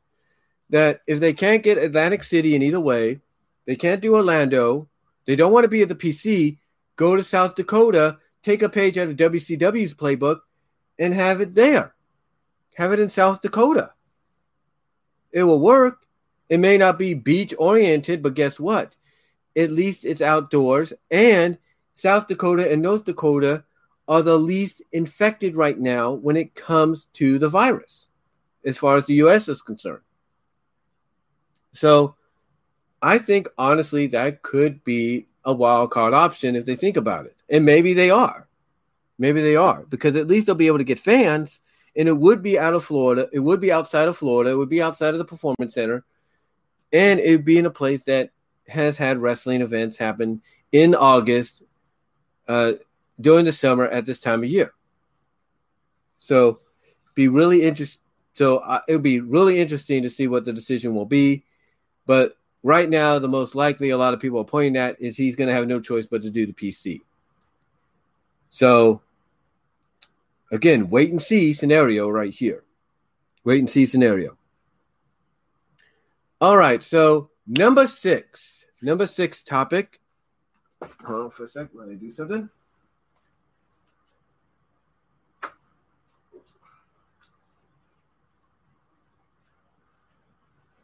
I have to get up and stretch a little bit. If you heard a pop, that was just me popping my elbow. you know. Uh, but anyway, number six. Number six. And the number six topic is Will Wonder Woman 84 and Black Widow end up going to premium VOD, video on demand? The reason I bring this up is in case you guys don't know, Mulan, Mulan, if you will, which is the 2020 live action remake of the 1997, I think it was 1997. Yeah, 1997 um, animated film by Disney, Mulan, basically, like I said, the 2020 remake, originally was supposed to hit theaters at this time, if not earlier. But because of the pandemic, has had to go through a variety of delays, you know, release date changes, stuff like that. So the new president at Disney, the new CEO, I guess, decided, you know what, screw this. We're going to release Mulan, but we're going to do it in a way that benefits everybody. Now, apparently, Disney did have a talk with uh, the National Association of Theater Owners, NATO, as they're known, another version of NATO, but the National Association of Theater Owners. They recently had a talk with them and let them know ahead of time that, yeah, this is probably going to be a possibility if things don't get better or the theaters don't open up. So the decision was made that the new Mulan movie, like I said, is a live action remake of the 1997 film. Uh, the new Mulan film would head directly to VOD and simultaneously into some theaters that are opening that are open, I should say, and operational. Now you might now you might ask yourself, well, why is it going to VOD? Well, again, this is where the word premium comes into play. Because you see, premium basically is rental only. You can only rent the movie. Now, if you have Disney Plus, this is going to be really interesting because even though you're paying about $7 a month right now for Disney Plus, like I am, if you want to see the new Mulan movie, you have to fork over an additional $30. Now, I don't know if it's just a one time deal or if you fork over that 30 bucks, the movie's yours or uh, for good, basically part of your playlist to watch whenever you want. But it sounds like it's basically rental only on the Disney Plus service. And this has kind of gotten people talking and wondering wait a minute. So, in addition to the $7 you're charging us a month for the service, you're also wanting us to pay an additional 30 to watch this live action remake of Mulan. And yeah, that's about it. But again, what's interesting is simultaneously the movie is ending up in theaters that are open and operational as we speak. And even some of the drive ins that are opening up, like my job is opening up some drive ins in various parts of the country in the parking lots and all that. So, yeah, basically, that's what's going. So, yeah, that's basically what's going on with Mulan.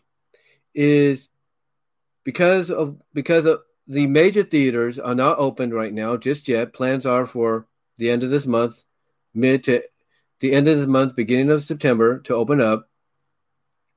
Well, you know, because they're not open, the plan is for Mulan to end up uh, on Disney Plus VOD. Now, the I think it's rumored. Let me look this up. I think it is rumored or reported. Excuse me. Let's see.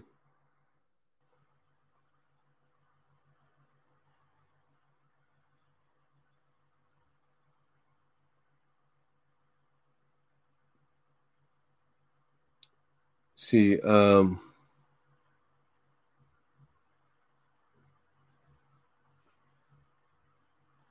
see, let's see Wikipedia. This might have it. Hold on.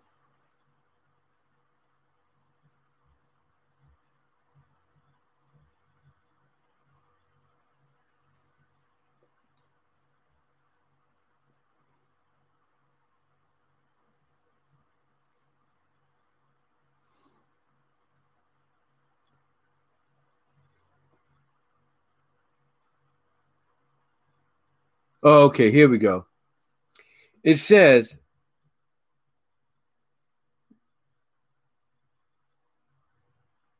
uh, see, I'm trying to figure out the date. September 4th. Okay. Now, according to what Wikipedia says here, the film will premiere for a premium fee on Disney Plus on September 4th, which was around Labor Day. It will still be released theatrically in countries where theaters have reopened, as well as in countries that do not have Disney Plus. Now, that also means, again, there are going to be theaters here and drive ins that may play it as well here in the US. Now, speaking about the $29.99 price point for the film in the United States, Bob Chapek said, We're trying to establish a new premier access window to capture the investment we got, but it's a fairly large stimulus to sign up. Well, not wait a minute. Hold on. I, reread that. I, re- I read that wrong. Hold on. It says Disney CEO Bob Chapek said, We're trying to establish a new premium access window to capture the investment we got in the film From our research, under a premium access offer, not only does it get us revenue from our original transaction of PVOD, Premium Video on Demand, but it's a fairly large stimulus to sign up for Disney Plus. Variety, now according to Wikipedia here, Variety estimated the film would need to be rented by about 8.4 million subscribers, which is 13.8%, in order to break even. Unlike other premium VOD releases, this is according to Wikipedia and Variety, unlike other premium VOD releases that feature a 48 hour viewing window, Mulan will remain available to renters for as long as they stay subscribed to Disney Plus. Okay, so there we go. So that's what that's what I'm pretty sure a lot of people were looking for. You know, exactly how long would it be? And it's gonna as long as you're subscribed to Disney Plus, it's yours to view at any time, no extra cost.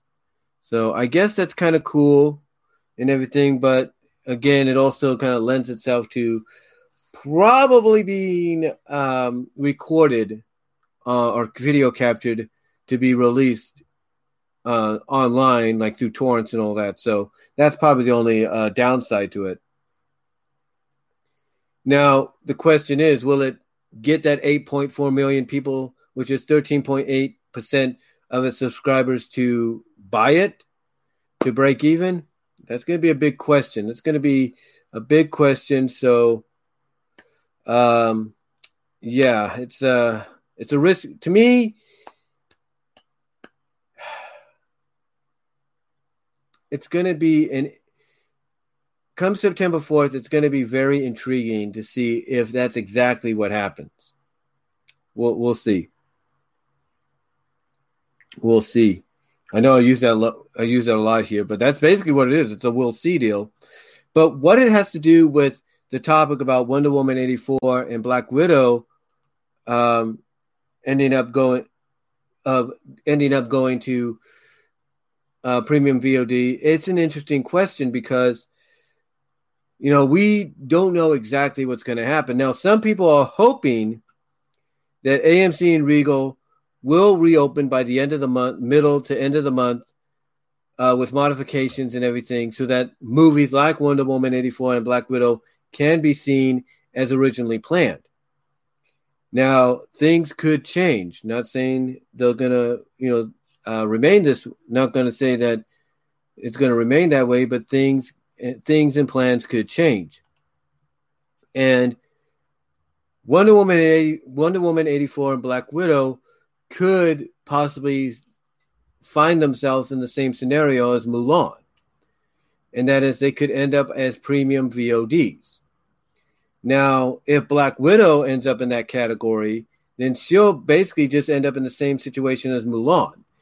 And that's basically being a premium VOD exclusive on Disney Plus that allows you to rent it for maybe $30, but keep it as long as you want with no extra cost.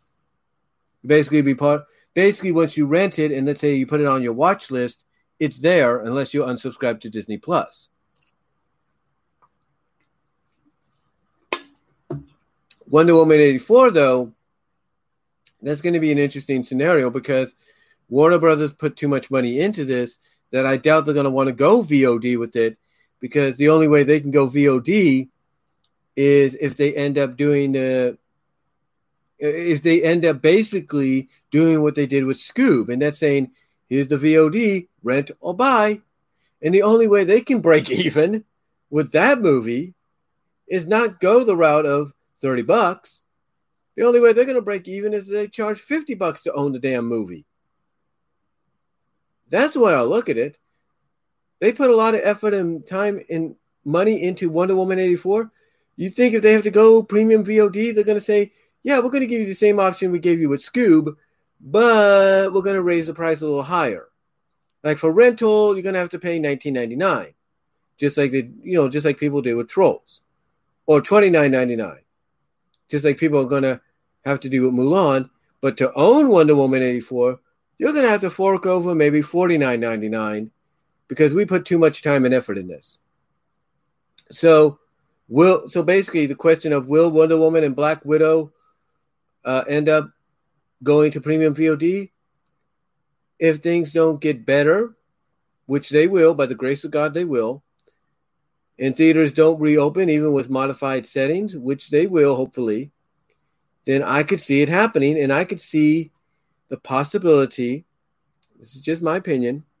I could see the possibility of Wonder Woman 84 going the route of Scoob, but instead of being being put in the price range that Scoob was for for uh, rental or purchase, I could see it being I could see the price being raised up a lot more. I could see Wonder Woman 84 being for rental being charged around 30 bucks, just like Disney's doing Mulan and Disney Plus.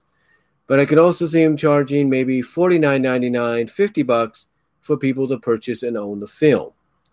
That that way Warner Brothers financially can make up for what they will lose.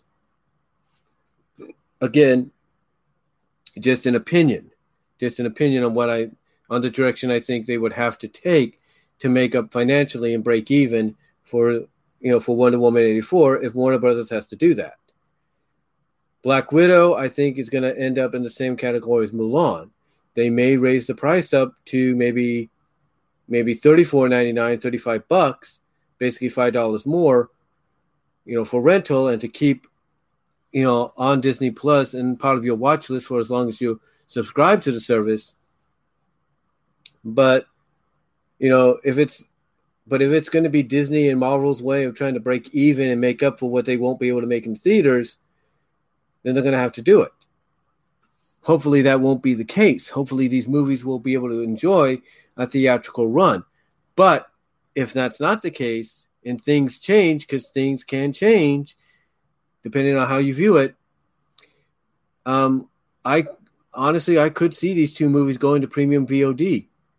And like I said, with Wonder Woman 84, I could see Warner Brothers charging maybe 30 bucks for rental and 50 bucks for purchase just to br- try to break even and make up for what they would have made in the theaters.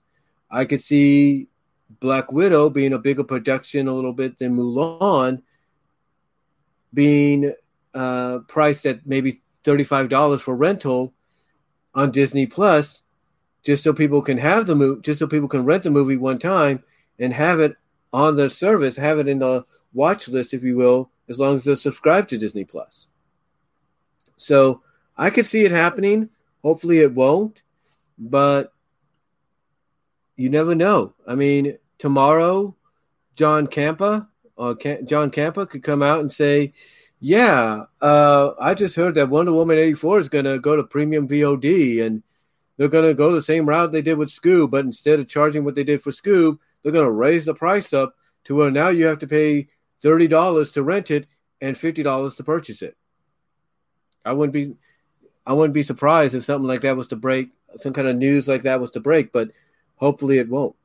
It won't. Hopefully it won't. But yeah, that is an intriguing question of will they end up in that category?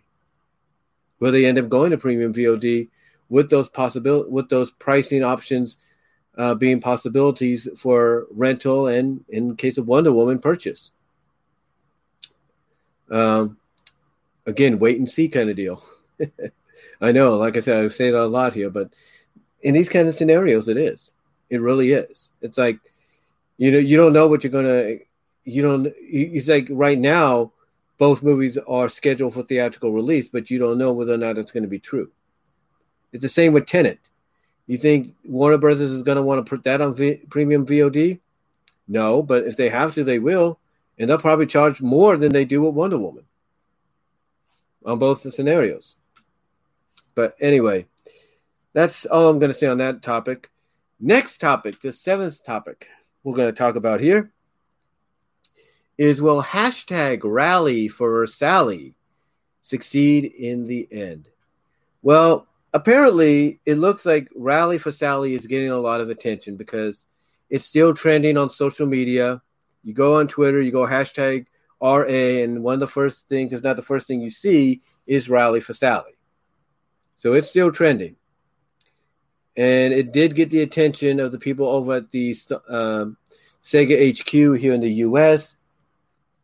It did get the attention of the people of those people who I think did a video conference or a video um, don't know, it was a was it a video conference or some kind of a announcement, video announcement or something like that, or update. It the, it did get mentioned by them, so at least it's getting some traction. And now you have people bringing out fan art and all that of Tangle and Whisper holding up a banner in behind Sonic and Sally saying hashtag Rally for Sally. And these are two characters that were incorporated into the mobile games recently. So, yeah, well, the question is, will it succeed uh, in the end? Will it reach its goal? Right now, it looks like it's on track to do something. I mean, 2020 has pretty much been the, the year of the unpredictable. So I would not be surprised if we end up getting news before this year's out that hey, hashtag Rally for Sally succeeded, and Sally Acorn is now going to be in a game, or she's going to be incorporated into the IDW book, or heck, she might be revealed as the one that sent Tails to find Sonic in the sequel for the Sonic movie. Who knows? But but yeah, Rally for Sally seems to be succeeding. It's it's um um it's really interesting. It's again, it's uh, intriguing to see, um, you know, how much uh, support, you know, the character is getting. And again, in case you guys want to know why this is happening, like I said, about a month ago or so, Sega, along with IDW, made the announcement that in the mobile games, Sonic Forces Speed Battle and Sonic Dash, that Tangle and Whisper, two characters that were initially IDW comic characters, were going to be incorporated into the game as playable characters. This got the attention of a lot of fans. So, like, wait a minute.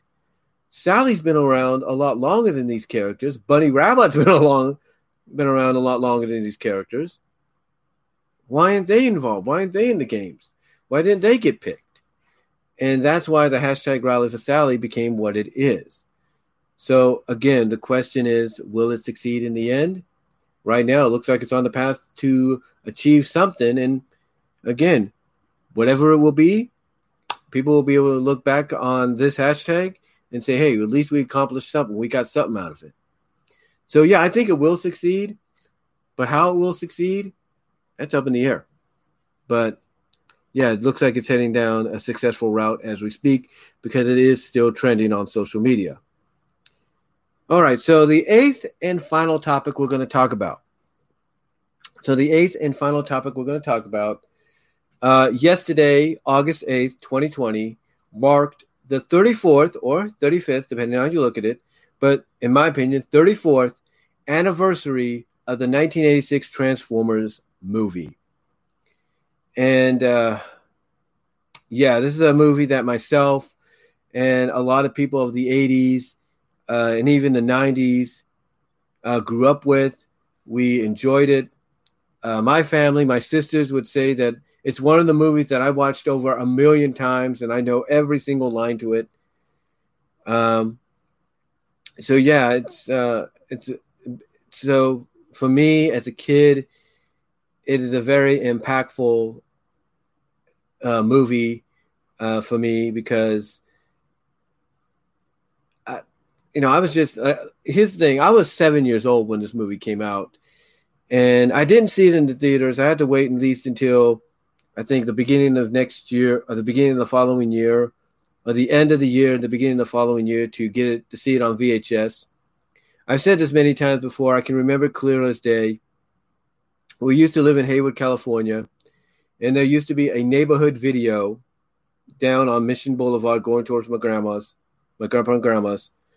And we would always go in there to rent movies and games and they would always have posters of what was coming soon. And then on the back, when you go to the counter to purchase your rental, they would have a whiteboard with a lot of what was coming in.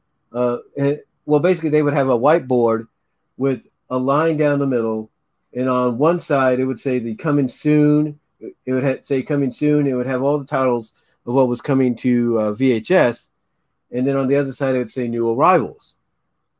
And I remember going in there one day, seeing a poster of Transformers the movie, thinking, "What is this?" And then I saw on the whiteboard it said, "Coming soon, Transformers the movie." And I can recall that my parents knew I wanted to see this movie, and they basically um, called up Neighborhood Video to reserve it when it came out, and we ended up getting it. and I think the the the week it came out, we ended up renting it the week it came out, and boy was this a, and boy was it and boy was it impactful. You know, just the way it came off and everything, and definitely showing you that it was a lot different than what you saw on television. You know, a lot more violent, a lot more crazy and stuff. It, it was really a surprise. It was really a surprise. And we lived at that time, me and my family, we lived on harder harder road in Hayward in these apartments. And I remember watching it on a big TV I think it was Harder Road. I don't know if we moved already to Fremont or something. We may have moved to Fremont. I, yeah, I think we did. I think we did move to Fremont just recently or something. And we were still, I think, was it Fremont? I can't remember. Can't remember. I do know we rented it for neighborhood video. And um, yeah, I think it, I think it was, I think we were still living on a harder road and all that. Um, but anyway, like I said, I remember watching the film, and like I said, it was big. It was huge, like impactful. It was just so impactful. Just the reaction we all had with it. It was like, whoa, what is this? You know, man, this is different from the show, and it's just, just it was just to me, it was a film that even though it did basically the one thing that scarred or basically made a lot of kids emotional and that's Kill Optimus Prime, that it's still one of the movies that I just kept going back and watching and watching and watching and watching and watching and watching and watching, and watching, watching, time in and time out, never getting enough of it. Never getting enough of it. And in fact, it got to a point that when they decided to show it in syndication on KBHK 44, which is now KBCW, um, my mom allowed me to record it onto VHS one Saturday morning because I think I I think I behaved myself that week. I got good grades or something that week at school. I don't know. But she allowed me to um to watch it basically and record it. And I did. And again, this was at a time when the when the syndicated networks that were airing Transformers in the morning every now and then would basically reserve two hours from 9 to 11 to show the movie. And I would, like I said, I would look through the TV guide. And if I saw Transformers at 9, but then I saw another show coming on after it at 9:30, I'll be like, okay, they're not showing the movie, but it's good to see an episode. But anytime they would go that route, and I would say, oh, wait a minute, nothing is on at 9:30, nothing is shown. I mean, oh, they're going to show the movie. So I would watch the movie. And and I was happy about it. I was really thrilled to find to have it on VHS. Even though it was a cleaned version, cleaned up version, in other words, no swearing, stuff like that. It was good. I was still glad to have it. I was just really glad to have it. Um, but yeah, but yeah, you know, I, I I've watched according to my like I said, according to my sisters, I've watched it so many times. I know, I know all, I know, I know all the lines and all the scenes. So, yeah, it's uh, again, it was one of those movies that I just remember watching, and I wanted to see it in the theaters, but of course, being six, seven years old, hyperactive, and all that, yeah, it's uh, that's not probably the best ideal plate a theater, an indoor theater, is probably not the most ideal place for a kid. You know what I'm saying? Um, and I'm I'm pretty sure I probably would have been in the category of being drug out of the theaters by my parents if I would have saw it there because of what was going on. So, um, but yeah, it was. But yeah, I've seen it so many times that you know I I just had to own it in different formats. Like I said, when it came on KBHK 44, which is now KBCW 44, I recorded on VHS. That VHS is now lost, destroyed. Probably warped to heck, you know. Uh, long story short on that, um, I had a bunch of VHSs before I moved back here. I didn't get a chance to bring them back. My dad took them to the house he used to live in in Oskaloosa. And when that house was boarded up and everything after he moved out due to legal reasons and all that, I'm not going to get into. He had to leave a lot of the stuff behind. And one of them, of course, was my VHS tapes that I'd recorded. And one of them was, of course, Transformers the movie, along with some other stuff, you know. So, yeah, that ended up being left behind. And, you know, that was about, that was the end of that. But fortunately, afterwards, I was able to uh, get the movie on VHS thanks to my late grandma, my dad's mom. Uh, she helped me get the movie on VHS. And then I got it on VHS again through um, Hastings, uh, Hastings Corporation, the Hastings Entertainment Store in Lawrence, Kansas. And both were kind of different. One had a special edition on it, and one didn't have the special edition on it. Well, basically, they had the word saying special edition on top, and the other one didn't. And the one that had the special edition was basically the UK version with the scroll, the scroll introduction. Well, the other one was the way I remembered it. And then, of course, I got the DVDs, the DVD, which was special edition, which was the one, which was the way I remembered it by Kid Rhino. Then, of course, I ended up getting the VA. Then, of course, in fact, maybe I should show you.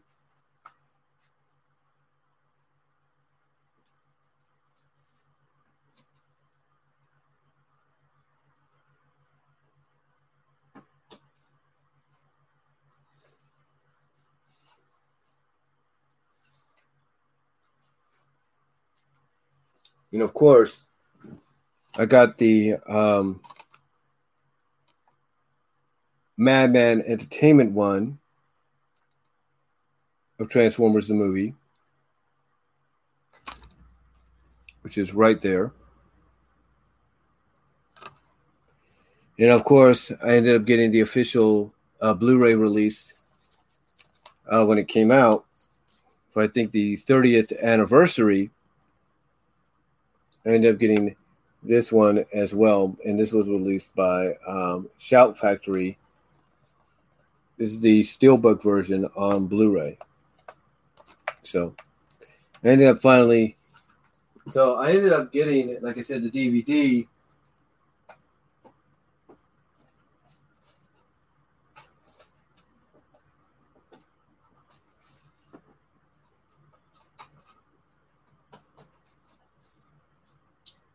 I ended up getting the DVD. So I ended up, like I said, I ended up getting the DVD by Kid Rhino.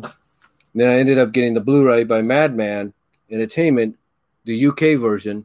And then finally, when Shout Factory made the announcement they were going to do the movie, I did that one um, as well. I got that one as well. As well as I also got the uh, Marvel comic adaptation of the movie.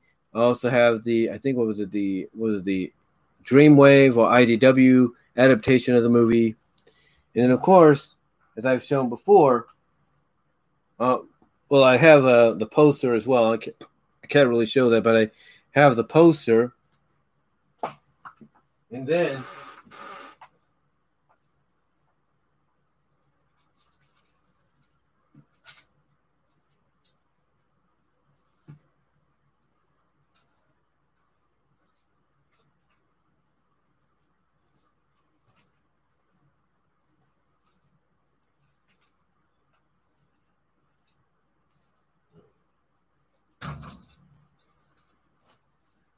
And then, of course, I have um, these as well the soundtracks on uh, vinyl, and I do have the soundtrack on CD um, as well. I have the soundtrack. The, I have the soundtrack that looks like this. The CD sound. I have the CD of the soundtrack that looks like this. It has this cover, and then I have the soundtrack which came out in time for the Shout Factory release of the movie on Blu-ray.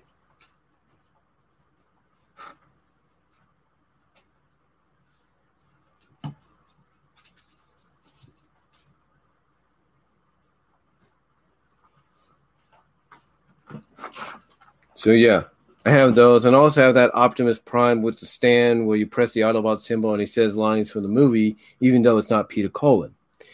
So yeah, I have a lot of that, a lot of that kind of stuff, and again, it just shows you the impact that the movie had on me, how much of a fan of the movie I am, and like I said, I've seen it so many times. I even recently just bought it over the past couple months. I bought it on uh, video on demand, basically streaming through Vudu, V U D U, Vudu, and then recently through Amazon Prime Video, which is kind of surprising that, you know, if both have it, if both have it on pre- premium video, on a premium video, but on VOD to buy, why didn't they just make a deal with Movies Anywhere and just say, hey, Movies Anywhere, put Transformers in there, let them type it in, and then they could just get it automatically like that? I don't know. But yeah, I have it on both ends of the spec. So yeah, I have it through that as well. So again, it just it shows you the impact that the movie had on me as a kid, how much I liked the movie. Uh, I used to reenact it with my cousins a few times at my ground at my when we would visit when we see each other at my grandparents. So I really, really just have a lot of fond memories of it. Uh, I know that a lot of people that grew up with the film in the 80s and the 90s, they have fond memories of it. I know the game chasers have talked about it and said, you know, there are some things about it that they liked and some of the things that they didn't, especially, you know, with what happened to Prime. But overall, it's just a movie that you know, even if you grew up on it in the 90s and even the 2000s, which I understand some people did, it's a movie that you just that you have to really it's a movie that you just can't get enough of. I mean, Rob Thomas, Bob Show, uh, grew up during the era of Beast Wars. So did Lewis Lovhaug of you know, aka Linkara of Atop the Fourth Wall. They both grew up at the time where they were mostly entwined, uh, uh, intertwined, I think, with Beast Wars. But because of Beast Wars and the fact that in the later seasons they would basically make the connection that oh, Beast Wars is a prequel to G1, that got them to go and want to see episodes of G1 as well see the movie and enjoy it themselves. So overall, I really, really enjoyed, like I said, at the movie. I enjoyed the movie, and I have a lot of fond memories of it as a as a kid. You know, I have a, like I said, I have a lot of fond memories of it um, as a kid. So I, I can't really say any more than that. I really can't. So yeah, you know, yet that, but like I said, yesterday celebrated the it marked the 34th anniversary of the movie. Next year, on the 8th, which will fall on a Sunday, believe it or not, will mark the 35th anniversary. And I can only imagine going into the 35th anniversary what Hasbro and Shout Factory, you know, will have in Paramount and all of them will have in mind for the movie. I do know that within this year and last year, they, and they even when they released the movie onto Blu ray officially, that they did theatrical showings of the film. So I'm just curious if they might do that again for the 35th anniversary. But anyway, though, guys, that's all I can say on this eighth and final topic, as well as for this Topics on My Mind video for today, the 9th of um, August 2020. Thank you all for watching. Again, this is the first time I've used the um, blue um, blue snowball mic. Hopefully, it worked out fine for you guys to li- hear me on. Just got to steady it, make sure it's okay. But really, guys, that's all I'm going to say. So thank you all for watching. Really appreciate it. This will be on MP3. This will be converted, I should say, into an MP3 format later on. So be on the lookout for that. At because it will be part of my BW Roses discussion podcast um, within the next day or so. So be on the lookout for that. I really hope you guys will listen to that. You can find the BW Roses Discussion podcast at all your favorite podcast locations from Spotify, Anchor.fm, uh, Google Podcast, Apple Podcast, iHeartRadio, Stitcher FM, or Stitcher, yeah, Stitcher, if you will, Breaker Audio, uh, Radio Public, Player.fm. You can find them all in those, find a majority of it in those areas, as well as find um, kind of an offshoot of it called uh, BW 1979's uh, Podbean, if you will. You can find it there, as well as you can hopefully down the line find it at Pandora. I don't know when that's going to happen, if that's still being transitioned or not. So, anyway, though, guys, just thought I'd come on here yeah, with this podcast. First time, like I said, using the snowball or the blue snowball ice mic. Let me know what you guys all thought about it down below. Thank you all for watching live. Those in the live chat. Thank you all for those watching afterwards. Let me know what you all think about what I've had to say in the comment section below. And I will talk to you all later. God bless. Take care. Have a good day.